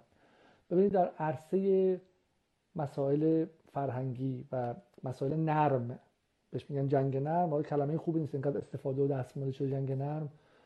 و در عرصه تبادلات فرهنگی اعتماد خیلی خیلی اصل, اصل, اصل اساسی اعتماده. و اعتماد سخت به دست میاد اما آسون از دست میره. من مثالی که می‌زنم مثال شماست با نزدیکترین آدمای خودتون. اگه بچه دارید با بچهتون. اگر چه می‌دونم با چند با شوهرتون با همسرتون با برادرتون با خواهرتون. شما یک عمرم براشون هدیه بخرید محبت کنید یه سخن درشت یه چه می‌دونم رفتار درشت و غیره اون اعتماد رو ممکن از بین ببره. و دیگه هیچ وقت اون زخم خوب نشه.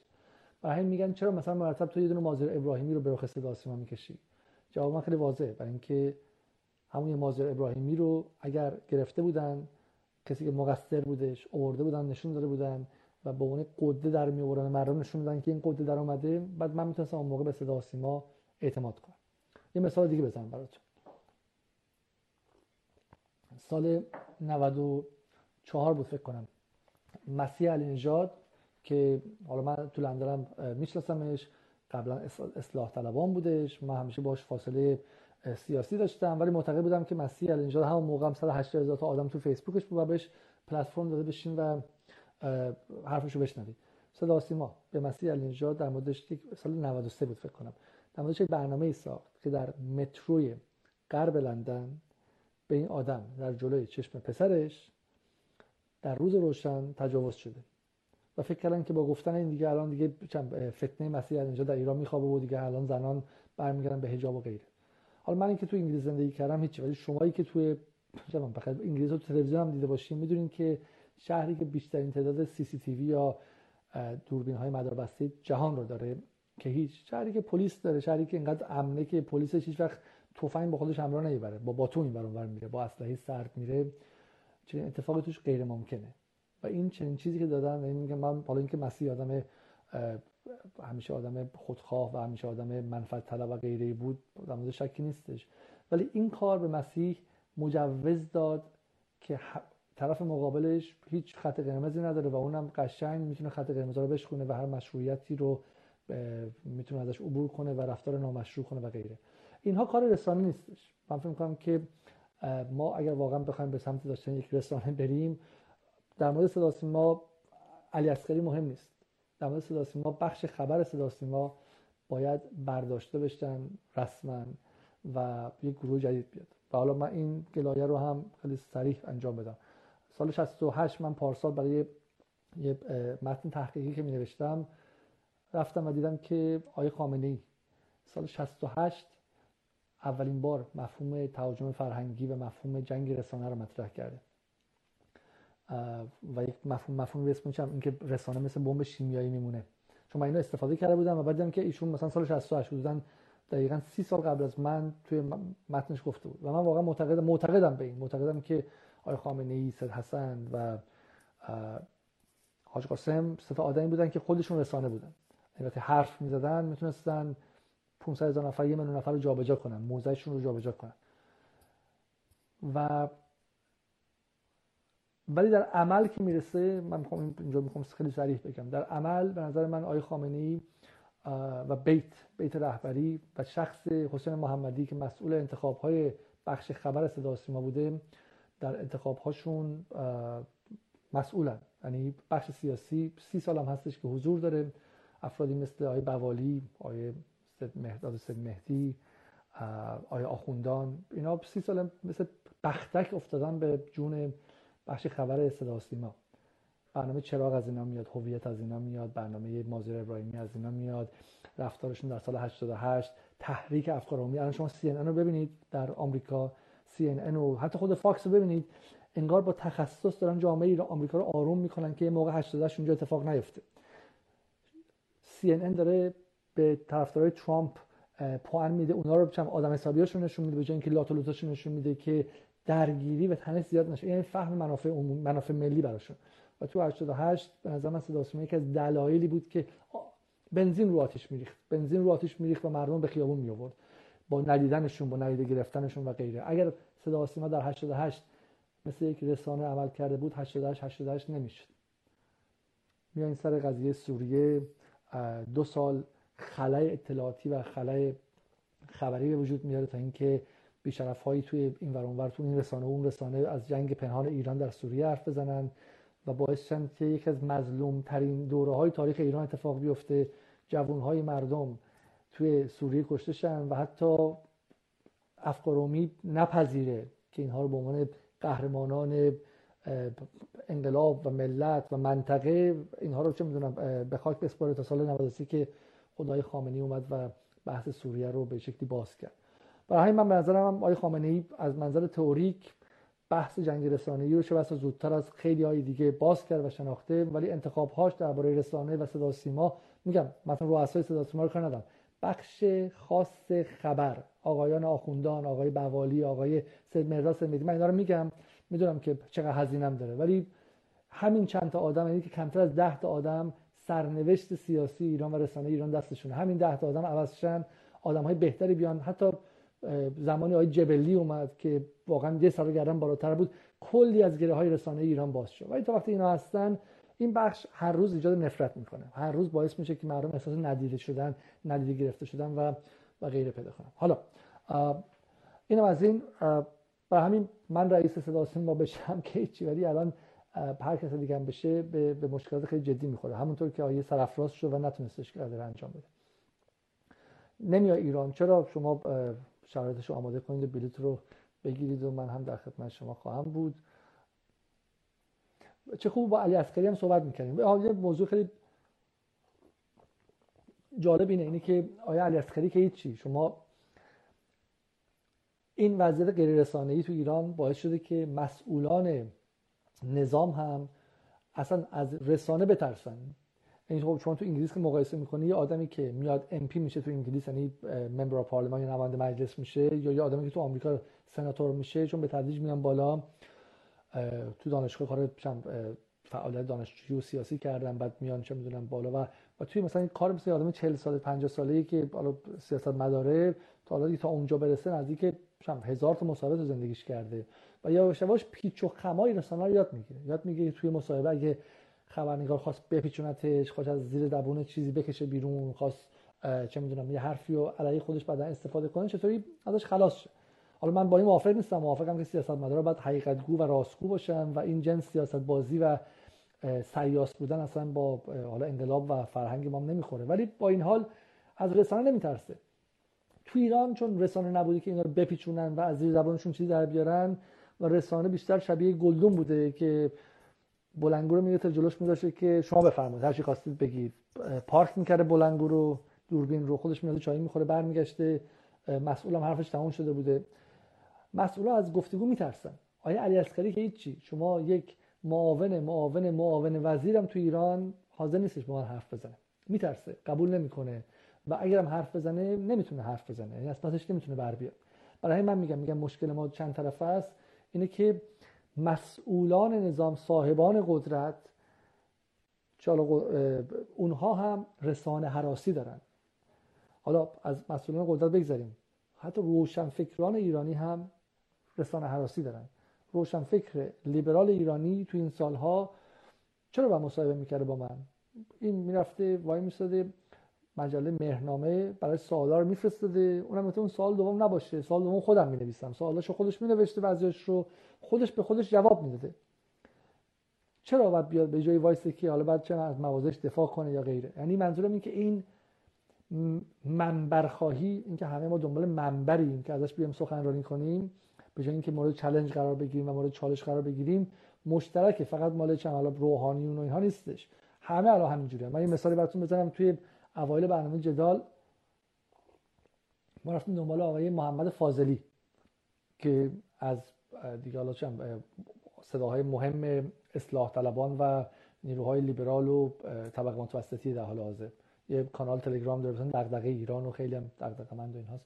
و با همدیگه صحبت کردیم و چند بارم حرف زدیم و ایشون پلیتکنیکی بوده شما شریفی بودم و با همدیگه دوست آشنا داشتیم مشترک داشتیم و غیره. خیلی هم همه دوستانه بود. و این حالا خبر میدم خبر میدم اینها و بعد از بار سوم چهارم دیگه اصلا جواب تلفن منم نداد جواب پیام های منم نداد و غیره. من خیلی آدم مغروری اصلا نیستم و فکر می‌کنم که این کار سیاسی اصلا شخصی نمی‌گیرم قضیه رو. بالاخره آدم میچم چرا چند سالم. دفعه سوم دیگه خود تعجب کردم. فکر کردم که کاش حداقل می‌گفتم من وقت ندارم بیام. و این آدم توی کانالش مرتب از گفتگو از اینکه صدا سیما به کسی با کسی گفتگو نمی‌کنه فرهنگ گفتگو نیست آداب گفتگو نیست آداب لیبرالی آداب رواداری آداب مدارا و غیره دیگه از این چیزا پر گذشت دو هفته بعدش من دیدم که آه یه خواهش از من کرد آقای محمد فاضلی. گفت شما اگه میشه سوال ها رو برای من بفرستی من سوال رو اصلا ببینم. قاعدتا شما نباید سوال ها رو به مهمونتون بدین چون سوال ها چیزی که بعد امتحان فیزیک شیمی که نمی‌خوام بگیریم که. من می‌خوام شما رو در مقابل سوال قرار بدم که موزتون بیاد بیرون. به عنوان فرد صاحب قدرت حالا این قدرت سیاسی قدرت اجتماعی هم قدرت دیگه. روشن فکرم صاحب قدرته. سوالا نباید بهشون می‌دادم ولی قاعدت من به خاطر اینکه جدال یه رسانه نوپا و ضعیفه گفتیم سوالا هم به شما میدیم که شما راحت باشین اعتماد کنید و ایشون دیگه هیچ جوابی نداد. یه هفته گذشت دو هفته گذشت و من دفعه که برای من یه لینکی فرستاد از یه پادکستی مثل پادکست سکه. دیدم آقای محمد فاضلی. دقیقا همون سوالایی که من طرح کرده بودم رو گذاشتی جلوی خودش و داده به پادکست سکه. گوینده پادکست سکه هم همون سوالا رو می‌پرسه از ایشون. ایشون هم خیلی با خیال راحت و خیلی شکوهمند جواب میده. یعنی خودگویی و خودخندی خود مرد هنرمندی. و من اونجا دیدم که اصلا مسئله ما فقط میگم با حالا با روحانیت و با چه می‌دونم وزیر روحانی و با چه می‌دونم فلانی که زنگنه و اون یکی که اصلا با رسانه مخالف اینا نیستش. روشن فکر عرفی و سکولار ما هم که 24 ساعته از دموکراسی غربی حرف می‌زنه رفتار چه می‌دونم اینجوری کردش و خودش با خودش گفته بود که و تن به تن به جدال و چالش اینها نداد. یه مثال دیگه من دفعه قبل زدم توی گفتگو با آقای محمد دلاوری. رفتاری بود که دو نفر با ایشون کردن. یکی چون رفتاری بود که فتاح کرد وقتی که دلاوری ازش سوال کرد اصلا برافروخت فتاح که به چه حقی از من سوال می‌کنی؟ تو تو اینجا شم تو ریپورتچی هستی اینجا؟ تو مجری هستی؟ سوال بکن و رد شد. واسه منو به چالش شم می‌کشی؟ و نفر دومی که آیه دلاوری باش مصاحبه کرد حناچی بود. شهردار تهران بود که اونم همونقدر برافروخته شد. یعنی اصلاح طلبش و اصولگراش فرق نمی‌کنن. جفتشون معتقدن که رسانه یه امر ثانوی و یه چجوری من بگم یه ریپورتچی به قول قدیمی ها یه یه پادویی که بعد وایسه حرف شما رو گوش کنه. و من فکر می‌کنم که این خیلی خطرناکه. ما بدون رسانه میگم حالا امروز داریم می‌بینید دیگه. می‌بینید که وقتی ما رسانه رو اینقدر تو سرش می‌زنیم توسری‌خورش می‌کنیم مجریمون رو تهیه کنندمون رو روزنامه‌نگارمون رو و بعد اونور مجریش رو پروبال میده از توش مسیح نجات در میاره از توش چه می‌دونم مجری بی بی سی رو در میاره از توش کسایی در میاره که صداشون بلند احساس می‌کنن که طلبکار هم هستن از همه پول انگلیس و آمریکا و سعودی رو می‌گیرن و دادم می‌زنن و انگار دارن چم صدای حقیقت رو می‌زنن. و ما مشکل مشکل خیلی خیلی جدی می‌خوریم. ما برای توسعه ایران ما برای اینکه ایران به یک کشور مقتدر تبدیل شه نیازمند این هستیم که فاصله دولت و ملت کم شه. نیازمند این هستیم که اعتماد عمومی زیاد شه. من تو همین انگلستان دیدم که فایده اعتماد چیه. دولت انگلیس در قضیه کرونا من به شهادت میدم که رفتارش از رفتار دولت ایران ناکارآمدتر بود. من نمیگم که اوضاع بهتر بودش ولی دارم میگم که رفتارش رفتارش ناکارآمدتر بود. اشتباهات خیلی خیلی زیادی کرد. در حالی که مطلع بود که پندمی کرونا وارد انگلیس شده حدود یک ماه خورده ای طول کشید تا اینکه این رو به مردم اعلام کرد و توی این مدت باعث مرگ خیلی زیادی شد. دومین میزان مرگ و جهان بود. با این حال چون اعتماد عمومی به این دولت زیاد بود مردم همراهی کردن با پروتکل هایی که دولت می‌گفت و خیلی خیلی مشکلات کمتری گریبانگیر کل کشور شد. اگر همون تو ایران بود از اون اول مردم گفتن که این پروتکل پشتش اونه پشت اون قضیه اون توته است و غیره و غیره. و این تنش داخلی رو زیاد می‌کنه ما نیازمند رسانه هستیم و رسانه هم دو سمت داره. رسانه اصلا هدفش این نیستش که بهتر باشه گل و بلبلی باشه که ما صدای رهبرانمون رو رئیس جمهورهامون رو وزرامون رو بهتر بشنویم. رسانه دو طرف داره. بعد صدای مسئولان رو به مردم برسونه و صدای مردم رو به مسئولان برسونه. یکی از وظیفه های رسانه اینه که مانع از شکلگیری آبان 98 بشه. قبل از اینکه آبان 98 اتفاق بیفته. هم پارسال این بچه های آوان تیوی یکیشون رفت در ماهشر میلاد گودرزی و من اسم اون متاسفانه یادم نیستش.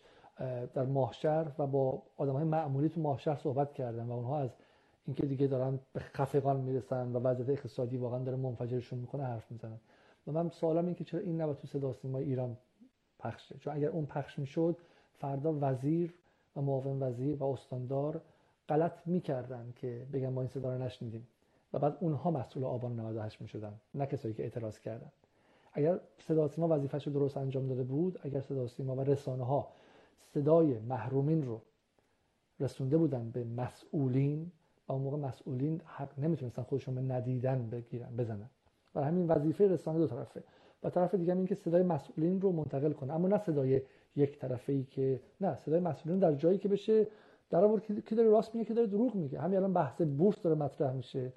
صدا مثل بوق داره اخبار بورس رو میگه. این کدوم صدا سیماست؟ همون صدا سیمایی که با روحانی همکاری کرد چهار ماه پیش که مردم پولشون تو بورس بریزن.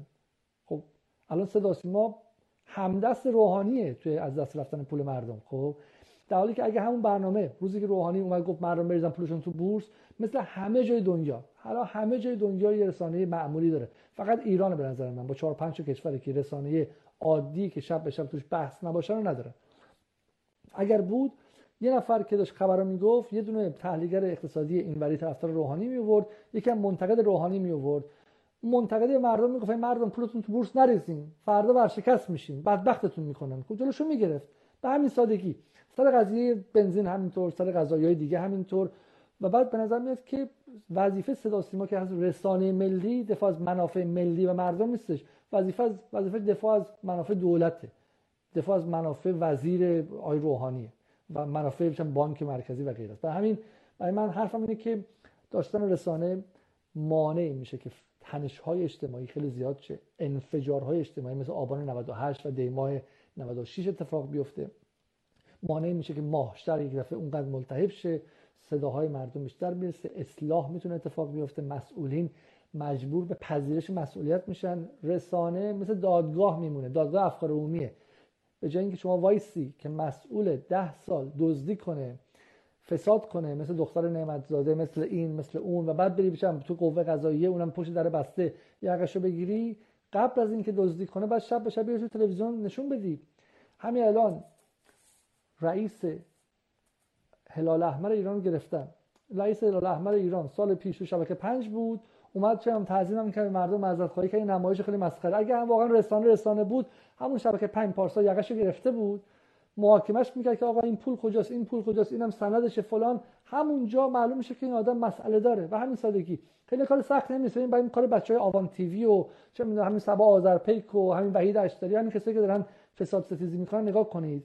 این رسانه همینه. همه جای دنیا تو انگلیس تو آمریکا تو آلمانش تو عراقش تو چه می‌دونم حتی کشورهای خاورمیانه تو لبنانش کار رسانه همینه. اینه که بیان مدارک رو بذارن جلوی اون مدارک صحت و سوق رو نگاه کنن حسابدار بیارن برن تو حساب یارو فضولی کنن برن تو دفتر اصلا رسمی فضولی کنن ببینن که کی داره فساد می‌کنه کی فساد نمی‌کنه که قبل از اینکه کار به ازش خاوری در بیاد یارو از ایران فرار کنه و بابک زنجانی چه برن جلوشو بگیرن؟ قبل اینکه وزیر فلان کنه برن جلوشو بگیرن و غیره.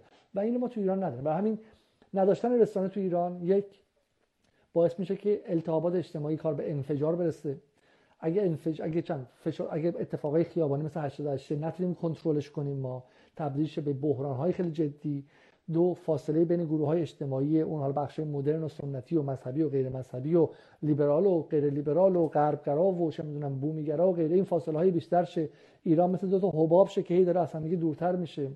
آمریکایی شدن جامعه ایرانه. سومیش اینه که فساد رو نتونیم به موقع جلوشو بگیریم. نتونیم چه می‌دونم مانعی بشیم که اصلا شب به شب هر مسئول فاصلی بیاد و جواب بده. همون موقع تکلیفش مشخص شه. و و به مردم احساس مشارکت در امورشون ندیم. یعنی میگم مثال صدا سوریه است. سوریه من شخصا بارها گفتم که کسایی که در سوریه جنگیدن به نظر من در تاریخ ایران اصلا, بی بی اصلا عجیب غریبه. من اصلا بدون اینکه واقعا چم در مورد کسایی که تو سوریه اینکه تو جنگ ایران عراق من بچه بودم نگاه می‌کردم کسی که می‌رفت اونجا شهید می‌شد می‌دونست وقتی برمیگرده تمام شهر براش عزادار میشه. و, و کسی که می‌رفت سوریه شهید می‌شد حالا غیر از این داشت باعث آدم خور میجنگید و نمی‌دونست اصلا جنازش در یک پیکرش حالا در یک قطعه میاد در 20 قطعه میاد نمی‌دونست وقتی برمیگرده شبانه دفنش می‌کنن یا روزانه دفنش می‌کنن. برای همین کسایی در سوریه جنگیدن به نظرم ابر قهرمان تاریخ ایرانه. خب و کسی که نتونست این ابر قهرمان ها رو حقشون بده صدا سیماست. نداشتن رسانه است. اینکه نتونستیم جنگ سوریه رو به مردم توضیح بدیم. حالا اینکه تازه داخل ایرانه. بریم تو منطقه ببینید نداشتن رسانه مقتدر از طرف ایران چه فاجعه ای بوده. چندین بار من گفتم ما جنگ سوریه در بود نظامی شو پیروز شدیم. یعنی محور مقاومت ما که میگم محور مقاومت نه ایرانی ها و اینها. همونقدر بچه های افغانستانی تو سوریه اهمیت داشتن بچه های پاکستانی زینبیون اهمیت داشتن که ایرانی ها داشتن. اصلا حول ولتون نداره که چم جنس خیلی خاص متفاوتی هستیم. خب بچه های محور مقاومت جنگ نظامی در سوریه رو پیروز شدن اما جنگ دلها رو باختن. سال 2007 2008 یک آره دو, دو, دو سال قبل جنگ سوریه 2008 تقریبا دو سال خورده دو, سال خورده قبل از جنگ سوریه نظرسنجی که تو منطقه کردن فکرم که ایپسوس موریس هم انجام داد شرکت بزرگ آمریکایی. نشون داد که سه نفر محبوب ترین افراد ده تا کشور بزرگ اسلامی و عربی یعنی الجزایر کشور سنی ها هیچ به ایران نداره. ایران توش فکر نبود. کشور سنی عربی پاکستان و چه می‌دونم عربستان و پاکستان فکر کنم الجزایر و مصر و غیره و غیره. سه تا آدم محبوبشون اول از همه سید حسن بود نفر دومشون بشار اسد بود و نفر سومشون احمدی نژاد بود. این سه تا آدمی که محور مقاومت بودن چون درست یه سال خورده دو سال بعد از جنگ تموز و جنگ تابستان بود. حالا اونو مقایسه کنیم با چهار سال بعدش بفهمیم که فتنه سوری یعنی چی. در فتنه سوری نداشتن رسانه این بلا سر ما آورد. و هنوز هم این تغییر نکرده. یعنی من نمی‌دونم واقعا با نهیب زدن با مشورت کردن با نصیحت کردن. اگر واقعا می‌شد من می‌تونستم بیام ایران بریم با هم دیگه صدا رو اشغال کنیم. تنها فکری به ذهن من می‌رسه مثل مثل مثلا چم اشغال سفارت آمریکا سال 58 13 آبان. بریم فیزیکی بگیریم اونجا. یه کاری و این واقعا من نمی‌فهمم که چرا این همه بلا سر ایران اومد و بازم از خواب بیدار نشدن که بفهمن که ما نیازمند رسانه برای همین امید اینه که نه فقط جدال رقیب ثابتی نه اصلا 200 جدال می‌خوایم و 200 ثابتی می‌خوایم و 200 میکرو به قول معروف micro media ریز رسانه می‌خوایم که این ریز رسانه ها کنار همدیگه شاید بتونن که خلأ اون رسانه مادر رو رسانه اصلی رو پر کنن. خب من می‌خوام باز کنم به کامنت ها حالا دیگه الان. نوبت کامنت هاست و دیگه سوالا رو جواب دادم تا حد زیادی. ترن با آقا میری هم مصاحبه می‌کنه. تا آقا میری من ندیدم تا به حال به شکلی بحث نظری انجام بدن که بشه باشون مصاحبه کرد. ولی اگر بشه محسن رندانی شاهین نجفی. با شاهین نجفی من مصاحبه نخواهم کرد برای اینکه به خط قرمزهایی هستش و کسی که راه گفتگو رو بسته با توهین به مقدسات 85 میلیون ایرانی به نظر من لایق گفتگو نیستش. و این رو نه الان من سال 91 یه مقاله در بیبیسی نوشتم به اسم دین ستیزی به مسابه افیون توده ها دین ستیزی به مسابه افیون توده ها و توضیح دادم که این اسلام ستیزی جدیدی که توی بخشی از این سکولارهای ایرانی رو افتاده که بالا از ریچارد داکینز و اینام خیلی متاثر شدن شکل از توفاله از امپریالیسم و یک یک شاخه از نجات پرستیه این مشکلشون اون جنس اسلام ستیزی وظیفش همینه که کشتن مردم عراق و افغانستان تسهیل کنه برای بمبای آمریکایی. نه نگاهش به اسلام نه نگاهش به مسائل به بحث عقلی و غیره. اون به چیزی جاده صاف کنه جاده صاف کنه ساختن لیبی و عراق چون اگه شما توضیح بدین که اسلام در دلش خشونت جوهری وجود داره بعد وقتی بمب میفته رو سر مردم لیبی و عراق و یمن و سوریه و پاکستان و افغانستان و وزیرستان و غیره بعد کسی تو غرب نشسته میگه خب اینا خشن بودن دیگه. حتما حقشون بده کشتشن. فعاد ایزدی هم خب من از اینکه باشم صحبت کنم بعدم ولی ببین آقای فعاد ایزدی خب چند تنها شخص تنها شخصیتی که صدا سیما توی این 20 سال در مسائل آمریکا باشون صحبت کرده. این برای همین من اووردنش چه کمکی به گره رسانه ای کشور می‌کنه؟ شما من بگید. با بهزاد نووی اتفاقا من با بهزاد نووی خودم فکر می‌کردم صحبت کنم برای اینکه مسیر طولانی خیلی عجیبی اومده از مجاهدین انقلاب تا به شکلی زندان رفتن. اگر قبول کنن من از ایشون هم دفاع دعوت می‌کنم که باشون صحبت کنم. باشون صحبت کنم. من فقط موضوع بگم. من توی این جدال سعی کردم که از همه طیف ها بیارم. دستم ولی بسته بوده. یعنی شما نگاه برنامه اول من سراغ لیلاز که کارگزارانیه. برنامه دوم سراغ اکبر نصراللهی که به شکلی اصولگرا محسوب میشه تا حدی. برنامه سوم با تقی آزاد که اصلاح طلب محسوب میشه. برنامه شما با پرویز امینی که حالا هر چقدر خوش اصرار داشت اصولگرا محسوب میشه به بیت نزدیکه برنامه پنجم سراغ مهدی نصیری رفتم که رئیس سابق کیهان اون هم چون از نزدیکان حداقل در هفته از نزدیکان های خامنه ای بودش. برنامه ششم سراغ سعید زیبا کلام رفتم که به سعید جلیلی نزدیک بود. برنامه هفتم سراغ عباس عبدی رفتم که اصلاح طلبه. و همه هدفم اینه که بزنم مشکل اصلی ما چی در حال ما رسانه های حبابگونه داریم تو ایران زیادم داریم. یعنی الان رسانه حزب الله زیاد داریم همه با هم دیگه حرف می‌زنن گفتگو هم که مد شده. رسانه اون طرفی هم داریم حالا اصلاح طلبا با خودشون حرف می‌زنن. بی بی سی هم که هستش که حالا بین اپوزیسیون اصلاح طلبا و اینها گفتگو انجام میده. جایی که اصلاح طلب و اصولگرا و منتقد معتقد منافع ملی رو زیر یه سقف بیاریم وجود نداره. خطر ایران اینه که حباب حباب یعنی هر کی تو حباب خودش فقط با خودش حرف بزنه. یعنی من برم برم با یه آدم آمریکا به شکل امپریال استیز دیگه مثل خودم حرف بزنم و به قول معروف میگن انگلیسی بهش میگن preaching the converted. یعنی به موعظه کردن مؤمنا من بگم اونا میگن به به چه چه هرچی من میگم دست بزنم برام. اونا میگن من براشون دست بزنم. بشه نماز جمعه. مشکل نماز جمعه چیه؟ اینه که به آدمایی میگه که همشون معتقدن. یعنی نیاز به گفتن و موعظه نداره. خب صدا ما برای کسایی حرف می‌زنن که همشون قبول دارن. یعنی هنوز روشن نکرده میگه اصلا هر چی تو بگی. دیگه اصلا به خرج و هزینه صدا ما نیاز نداریم. مشکل اینه که جامعه ایران بخش های مختلف پیدا کرده. اصلا یه جا زیر سقف نمیان که با هم حرف بزنن. هدف تلویزیون برنامه های گوهر های تلویزیون من باورم میشه تلویزیون. هدف این گفتگوهای جدال یا هر برنامه دیگه که من بخوام بسازم اینه که این دوتا رو به زور بیاریم توی قاب. یعنی عباس عبدی رو انقدر حلش بدیم که به شکلی از اون سمت طرف مقابل جلوش قرار بگیره. یعنی کسی مثل رایفی پور با تاج ساده توی یه قاب قرار بگیرن و اینا مجبور شدن همدیگه رو اولا تایید کنن. که اینا همدیگه وجود همدیگه به رسمیت می‌شناسن نه حقیقت همدیگه ها یعنی ما با همدیگه شلیک نمی‌کنیم. یعنی ما همدیگه رو نمی‌خوایم از ایران بیرون کنیم. یعنی نمی‌خوایم ما هشت هزار ایران بندازیم. نمی‌خوایم از اون طرف خلاص ما با هم هم زندگی می‌کنیم. دوستان نداریم همدیگه رو ولی مجبوریم که همدیگه رو بپذیریم. و هدف اینه که ما اینها رو زیر سخت بیاریم. بیاریم. این دو تا هدف هستش. یکی اصلاح طلبا بیان در داخل و ببینیم که اصل حسابشون چیه. اصلاح طلبا یه بخشی از گفتارشون مظلومیته.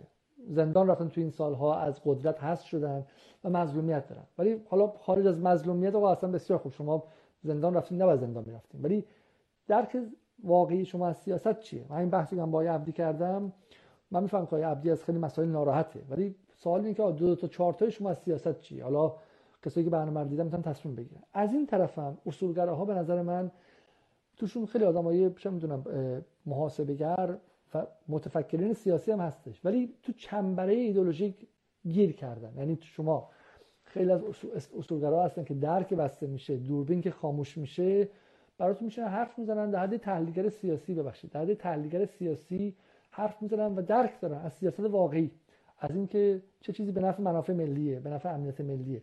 ولی وقتی دوربین روشن میشه دقیقا صاف می‌کنن و میگن بسم الله الرحمن الرحیم و فلان فلان. بحث ایدولوژیک حرف می‌زنن که دیگه برای جامعه جامعه خیلیشون نمی‌خره این رو. متوجه هستیم این ما باید دو تا کار همزمان کنیم. یکی با میگم دو طرف این اصولگراها رو مجبور کنیم که آقا یه مقدار با زبان معمولی حرف بزنن عرفی حرف بزنن. بگن که آقا از منظر محاسبات اقتصادی محاسبات منطقی و غیره زبون معمولی و عقلانی معمولی حرف بزنن. ایدئولوژی بزنن کنار که مردم حرفشون رو بتونن بفهمن. و همینطور هم اصلاح طلبا اون زبان مظلوم نمایانه و به شکل ایدئولوژی کنار بذارن.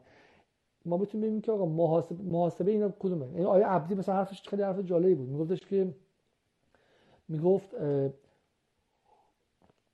ایران بعد از برجام بعد مثلا مشارکت داخلی می‌رفت تا قوی تر شه دست جلو آمریکا. اون طرف می‌گفت نه ما باید تو یمن توی سوریه بجنگیم تا دستمون قوی تر شه این دو تا حداقل به نزدیک شدن. یعنی این گفتگو به نظرم رو به جلوه. چون عبدی نمیاد شعار بده خب؟ نمیاد به که تا وقتی دموکراسی نباشد اصلا هیچی به هیچی. اون طرف هم نمیگه که یا جنگ یا پیروزی. دو طرف دارن میگه آقا بسیار خوب ما جفتمون دنبال قوی شدن ایرانیم. جفتمون می‌دونیم که آمریکا می‌خواد ایران بخوره. ولی من معتقدم که مثلا اقتصاد باید قوی شه. اون میگه نه ما معتقدم که اول باید توی سوریه پیروز شیم. این یه جایی که حداقل دو تا آدم‌ها به هم گره می‌خورن و گفتگو شکل می‌گیره. شکل گرفتن گفتگو نیازمند داشتن حداقل نرم ها و استانداردها و ارزش های مشترک. چرا درباره فیلم و عکس هایی که راجع به خدمت جمعیت امام علی پخش می‌شد از اونها دفاع می‌کردن واقعا رفتی به جدال نداره این قضیه. ولی فیلم و عکس هایی که پخش می‌شد فیلم و عکس هایی نبود که عقل من رو راضی کنه. همونطور که چند ماه بعدش هم در مورد خبرنگاری به نوشین جعفری شد بعدم اون آزاد شد. همونطور که الان شارمین میمنده نژاد آزاد شده. من معتقدم که ما 41 سال حکومت داشتیم. نباید رفتار رو مثل سال 58 های خلخالی باشه. ما اگر کسی رو ازش احساس خطر می‌کنیم هم موظفیم ازش مدارک باید پیدا کنیم و مدارک باید عقل پسند و محکمه پسند و مردم پسند باشه. یک از گره های رسانه اینجاست.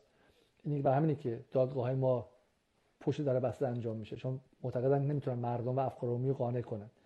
اگر ما به قدر کافی مستند داشته باشیم و سند داشته باشیم بی بی سی هم نمی‌تونه شب به شب بیاد و به دادگاه های ما حمله کنه.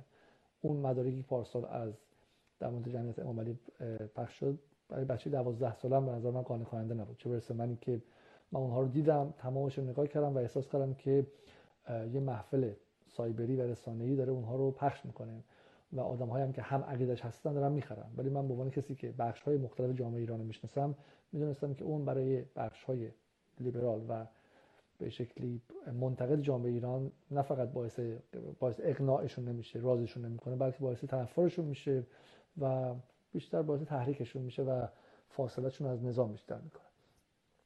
بحث اینه که صداهایی که تا به حال نشنیدیم و کمتر شنیدیم صداهایی که قایب بودن. من هم موقعم که جدال رو افتاد بودم که صداهایی که در صدا سیما یا جاشون خالیه یا اگه هم صدا سیما میرن با توپاق حرف می‌زنن راحت حرف نمی‌زنن.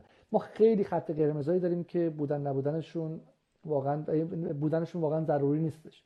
خط قرمزایی که مال دهه 60 دهه 60 چی بودش؟ مجاهدین خلق اون ورا داشتن. روزی چه می‌دونم یه مسجد رو منفجر می‌کردن. دهه 60 زمانی بود که دولت نوپا مشغول درگیری با گروه های داخلی از یک سمت با صدام از سمت دیگه ای بود.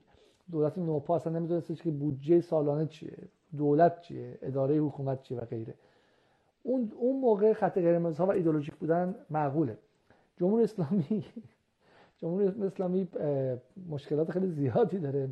یکی از بزرگترین مشکلاتش اینه که زیاد آدم تحصیل کرده تولید کرده. یعنی اگه واقعا جمهوری اسلامی می‌خواست با این خط بره که رسانه نداشته باشه فضای روزنامه هم ببنده بچه هم صدا هم دست یه سری آدم مثل علی اسکری و حالا غیره بده که حرفی زده نشه من جاش بودم دانشگاه آزاد درست نمی‌کردم. من جاش بودم دانشگاه دولتی اینقدر توسعه نمی‌دادم. من جاش بودم سال 4 میلیون دانشجو نمیفرستادم. از یه طرف دانشجو درست کرده مهندس و دکتر و فوق لیسانس حقوق و دکترای جامعه شناسی درست کرده که پر از سوال و فکر انتقادی و اندیشه جدیدن. از این طرف دیگه باهاشون مثل باباهاشون در 60 رفتار می‌کنه. که یه جمله از بالا میاد. همه بار همون باشن کسی هم سوال نکنه. و سلام. هر کم حرف بزنه ما چه می‌دونم؟ دیگه به صدا ما راش نمیدیم. از محل کارش هم بیرونش اینجوری که نمیشه که. میگم واقعا من اگه واقعا با این دست فرمون می‌خوام برم حداقل دانشگاه رو ببندم. دانشگاه رو ببندم خیال ما رو راحت کنن. چون جامعه ایران به شدت بیش بیش دانشمند شده به انگلیسی ها. اوور ادوکییت شده. بیش از حد باسواد شده. حداقل چه می‌دونم؟ اگه سوادش کمتر باشه احتمالاً احتمالاً چه می‌دونم؟ سوالاتش هم کمتره و اینقدر تنش اجتماعی به وجود نمیاد. برای همین خود این خط قرمز ها یک از هدف های جدال اینه که این خط قرمز های غیر ضروری کنار داده بشه و صدا سیما و نیروهای امنیتی و بقیه هم ببینن که هیچ اتفاقی نیفتاد. آب از آب تکون نخورد. بحث سوریه شد. من با آقای مهدی نصیری بحث حجاب کردیم توی جدال. یه بخشش رو من من گفتم به عنوان آدمی که خانواده هم با حجاب هیچ وقت می‌دونم راحت نبوده. از اجبارش مشکل داشته با اجبارش. خوب ولی احساس می‌کنم که بعد زاویه سنتگراها رو هم ببینیم ما. اینه که اونها احساس می‌کنن که سرعت و شتاب مدرنیزاسیون فرهنگی تو ایران اگه زیاد چه انفجار میشه. من با یه نصیری حرف زدیم از منظر عقلی. چون من معتقدم که تو بعضی از پژوهش‌های مجلس اینطوری در مورد حجاب حرف می‌زنن. ولی تو بیرون تو نماز جمعه و تو صدا سیما چه می‌دونم حجاب یک تابوی مقدسیه که سی سال از کسی جرئت نکرد موردش حرف بزنه. یه آیه مسیحی هم که در موردش تو صدا سیما حرف زد زمین با آسمان اومد و شم شبکه 4 روش هم رئیسش رو احضار کردن و برنامه زاویه رو می‌خواستن ببندن و غیره. من فکر می‌کنم که تابو سازی های کلی نظام مال دهه 60 تابو سازی های کلی نظام به شکل و شمایل جامعه امروزی ایران نمی‌خوره. مثال ساده هم بهتون بگم چیه. این مثال ساده بزنم بهتون رو یواش یواش که بحث رو تموم کنیم. ببینید دهه 60 اگر شما حزب اللهی بودین پسر خالاتون هم احتمال خیلی زیاد حزب اللهی بود. اگر شما چپی بودین احتمال خیلی زیاد پسر خاله و فامیلتون هم اون سمتی بودن خب. ولی الان شما که نگاه می‌کنیم به دور براتون توی خانواده اگه یه حزب اللهی باشه حتما یه دونه اصلاح طلب هست. حتما یه شم باجناگ هم هست که از اول تا آخر بالا پایین به همه فوش میده. مثلا رو درواسی هم با کسی نداره خب. فقط دور بر خودتون نگاه کنید. اصلا نمی‌خواد جای دور برید. به دورور خودتون نگاه کنید ببینید که این جامعه چقدر چند پاره و چقدر متفاوت. با خودم فکر می‌کنم که اگه من تو ایران بودم مثلا من چه می‌دونم من مشتری بی بی سی بود من مثلا یه حزب یا یه طرفدار ایران یه طرفدار سیاست خارجی ایران بودم. مثلا غیر حزب اللهی و طرفدار سیاست خارجی ایران. مثلا همین قصه به ما میگه به ما میگن محور مقاومت به ما میگن چپ چپ محور مقاومتی به من میگن. خب من از اینا بودم تو ایران. بعد من منبع رسانم صدا سیما بود. شب شب اخبار صدا سیما رو گوش می‌کردم و مفسرین صدا سیما و آیه چه مهدی محمدی و آیه فعاد ایزدی و چهار پنج آدم محدود دیگه ای که سر هر موضوعی همین چهار پنج تا آدم میارن اون طرفم با جناقم چه می‌دونم شوهر خواهرم چه می‌دونم برادرم مشتری بی بی سی بودش. آدم منتقدی بود که میومد ما خونه مادرم با هم دیگه می‌رسیدیم. میگه. کدوممون مسلح تر بودیم که شبهه به اون یکی بندازیم؟ من فکر می‌کنم که اون کسی که مشتری صدا سیماست کارش خیلی سخته این روزا. یعنی صدا سیما و نظام حتی طرفدار خودش رو مسلح نمی‌کنه به اندیشه مسلح نمی‌کنه به عدد رقم مسلح نمی‌کنه به نحوه استدلال. چون اصلا این آدم استدلال نیده. این آدم دیده که اخبارگو اومده یه خبر رو داده بقیه همه گفتن بله بله بله تموم شده. اون یارو بی بی سی نشسته براش طراحی کردن خبر اومده شبهه خبر اومده جواب شبهه اومده مسلحه برای همین می‌تونه بیا بگه نه همه پولای ما تو سوریه از بین رفته. نه اگه ما توی چم رو موشکمون نمی نوشتیم اسرائیل بعد نابود چه الان آمریکا با ما دوست صمیمی بود و هممون الان بعضیمون از امارات و دبی و ژاپن هم بهتر شده بود. مثل چه حالا حرفای غیر قابل اثبات پرت و پلا ولی مسلحش کردن با ده ها برنامه شبه انتقادی شبه انتقادی. شما الان همین الان سایت بی بی سی رو نگاه کنید. من میارم براتون باز می‌کنم بی بی سی رو خب؟ اصلا انگار دانشگاه اپوزیسیون سازیه. دانشگاه ساختن آدم هایی که می‌خوان جمهوری اسلامی رو نابود کنن خب؟ همش سواله. من فقط لیست حالا بشه شاید بشه مثلا لازم باشه یک ساعت مثلا برنامه در واقع نقد رسانه براتون بذاریم با هم دیگه. ولی به نظر من این بخوام بازداشت. یک از سران مقاومت ملی بازداشت یک از سران مقاومت ملی اهواز. مقاومت ملی اهواز آدم تروریستی که آدم کشته میگه مقاومت ملی حبیب اسیوت چرا به ترکیه و چگونه ناپدید شد؟ حسن زار دهنوی مربوط به قاضی حداد که بود؟ امانوئل مکرون کیست؟ نسرین سزوده کیست و چرا در زندان است؟ ببین همشون جو بایدن رئیس جمهور منتخب آمریکا کیست؟ آیا درگیری قره به شکست ارمنستان انجامید تمامشون سواله. چون می‌خواد جواب بده. شما رو می‌خواد درگیر کنه. کاوازاکی چیست؟ علائم کرونا چیست؟ و غیره و غیره. سرمایه گذاری شرقی یا غربی. توسعه پایدار ایران چه می‌شود؟ برنامه موشکی ایران. دفاع ملی یا تهدید بین المللی خب این در واقع همش داره شبهه سازی می‌کنه و گسل های ذهن جامعه ایران رو واز می‌کنه. مال خودش می‌ذاره اون وسط. بدون اینکه بهشون دیکته کنه. همین اگر بی بی سی بود اگر صدا سیما بود می‌گفت برنامه موشکی ایران صدای قهرمانانه و شکوه مندانه پیروزی ایران. آقا این دیگه جواب نمیده. سال 2020 جوونی که دانشگاه رفته جوونی که با رسانه جدید بزرگ شده جوونی که سینما دیده جوونی که انقلاب رو دیده هستن. آقا خودتون تولیدش کردین. تو انقلاب اومدین اشکال اقتدار سنتی رو زدین شکستین بعد از, از ملتی که اینجوری بزرگ شده توقع داریم که مثل دوره قاجار سرش بنزه پایین بگه هرچی شما میگی کار نمی‌کنه اینجوری برای همین صدا سیما یه کار خیلی زشتم صدا سیما می‌کنم بهتون بگم چغلی صدا سیما براتون می‌کنم صدا سیما مرکز نظرسنجی داره که نظرسازی می‌کنه و همین نظرسازی رو میارن بالا تو بیت رهبری سوالایی که می‌کنن سوالای جهت داره و از توش معلوم جواباش در میاد که 95 درصد مردم ایران از آخرین سریال صدا سیما کیف کردن و به به کردن که فلان کردن اینها به نظر من سیما مرجعیتش از دست داده توی جامعه ایران. این بسیار چیز ترسناکیه. برای منی که از بخش مذهبی جامعه نمیام برای منی که حتی جمهوری اسلامی ممکنه چم بیام دستگیرم کنه ولی به عنوان کسی که نگران آینده ایران هستم و از اینکه ایران همینجوری مثل گسل گسلاش تشدید بشه جامعه اصلا بازتر شه. همین الان سر انتخابات آمریکا دیدید که چش بچه ده ساله ما به آمریکا بود. اینا چیز خوبی نیستش. این کشور حسین فاطمی توش شهید شده. این کشور توش مصدق به خاطرش هم 10 سال رفته. حبس به خاطر مقابله با انگلیس. این کشور توش 230 هزار تا شهید جنگ بودن که اجنبی واردش نشه. توش چه می‌دونم تنگستانی بوده. توش مبارزان چه می‌دونم خوزستان بودن علیه انگلیسی ها این کشور 200 سال جنگیده 40 سالم یه تنه جنگیده که خارجی و اجنبی واردش نشن. اینکه شب به شب لندن برای ما تعیین کنه که چجوری فکر کنیم خیلی ترسناکه و من تو این پنج سال هی به لندن حمله کردم هی به لندن حمله کردم هی گفتم شما مزدورید. در آوردم که پولشون از کجا میاد. در آوردم که رابطه ایران اینترنشنال و دولت سعودی چیه؟ به خاطرش دادگاه منو فراخوند. من تو رو سوال کردم چون کار دیگه نمی‌تونستم بخونم چون اصلا من تو همشون بود جاشون رو از 200 جای مختلف می‌گیرن. سوال کردم که با همون سوال نشون بدم یا جواب سوال ندارن. ولی احساس می‌کنم که با گفتن ما قضیه حل نمیشه. وقتی شما یه سمتتون صدا سیماست که تکون میلیمتری عوض نمیشه خودش. میلیمتری اصلاح نمی‌کنه خبر گفتن و یه بار دیگه است که بی بی سی که هفته یه بار خوش عوض می‌کنه به رنگ می‌کنه و به روز می‌کنه و ببین مردم دارن اینوری بهش فوش میدن خودشو به رنگ مردم می‌کنه و ملونه به قول معروف. هی خودشو به بشه که هماهنگ می‌کنه.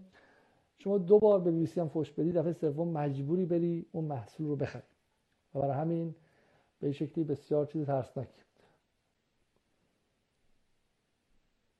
میگن که شما با لیبرالیسم مشکل عدیده دارین پس چطور به دموکراسی و حق آزادی باور دارین؟ پاسخ لطفا. ببینید من از منظر چپ با لیبرالیسم مشکل دارم نه از منظر اسلامگرایی. من معتقدم که لیبرالیسم کافی نیستش ولی با تبعیض زدایی با تبعیض زدایی که لیبرالیسم می‌کنه مشکل ندارم.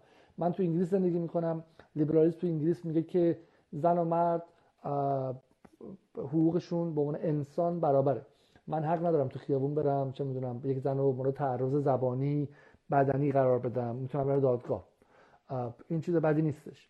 میگه که من حق ندارم بهش به عنوانش هم چه می‌دونم همکار من هست یا کارمند من هست در جنسی کنم. این چیز بدی نیست.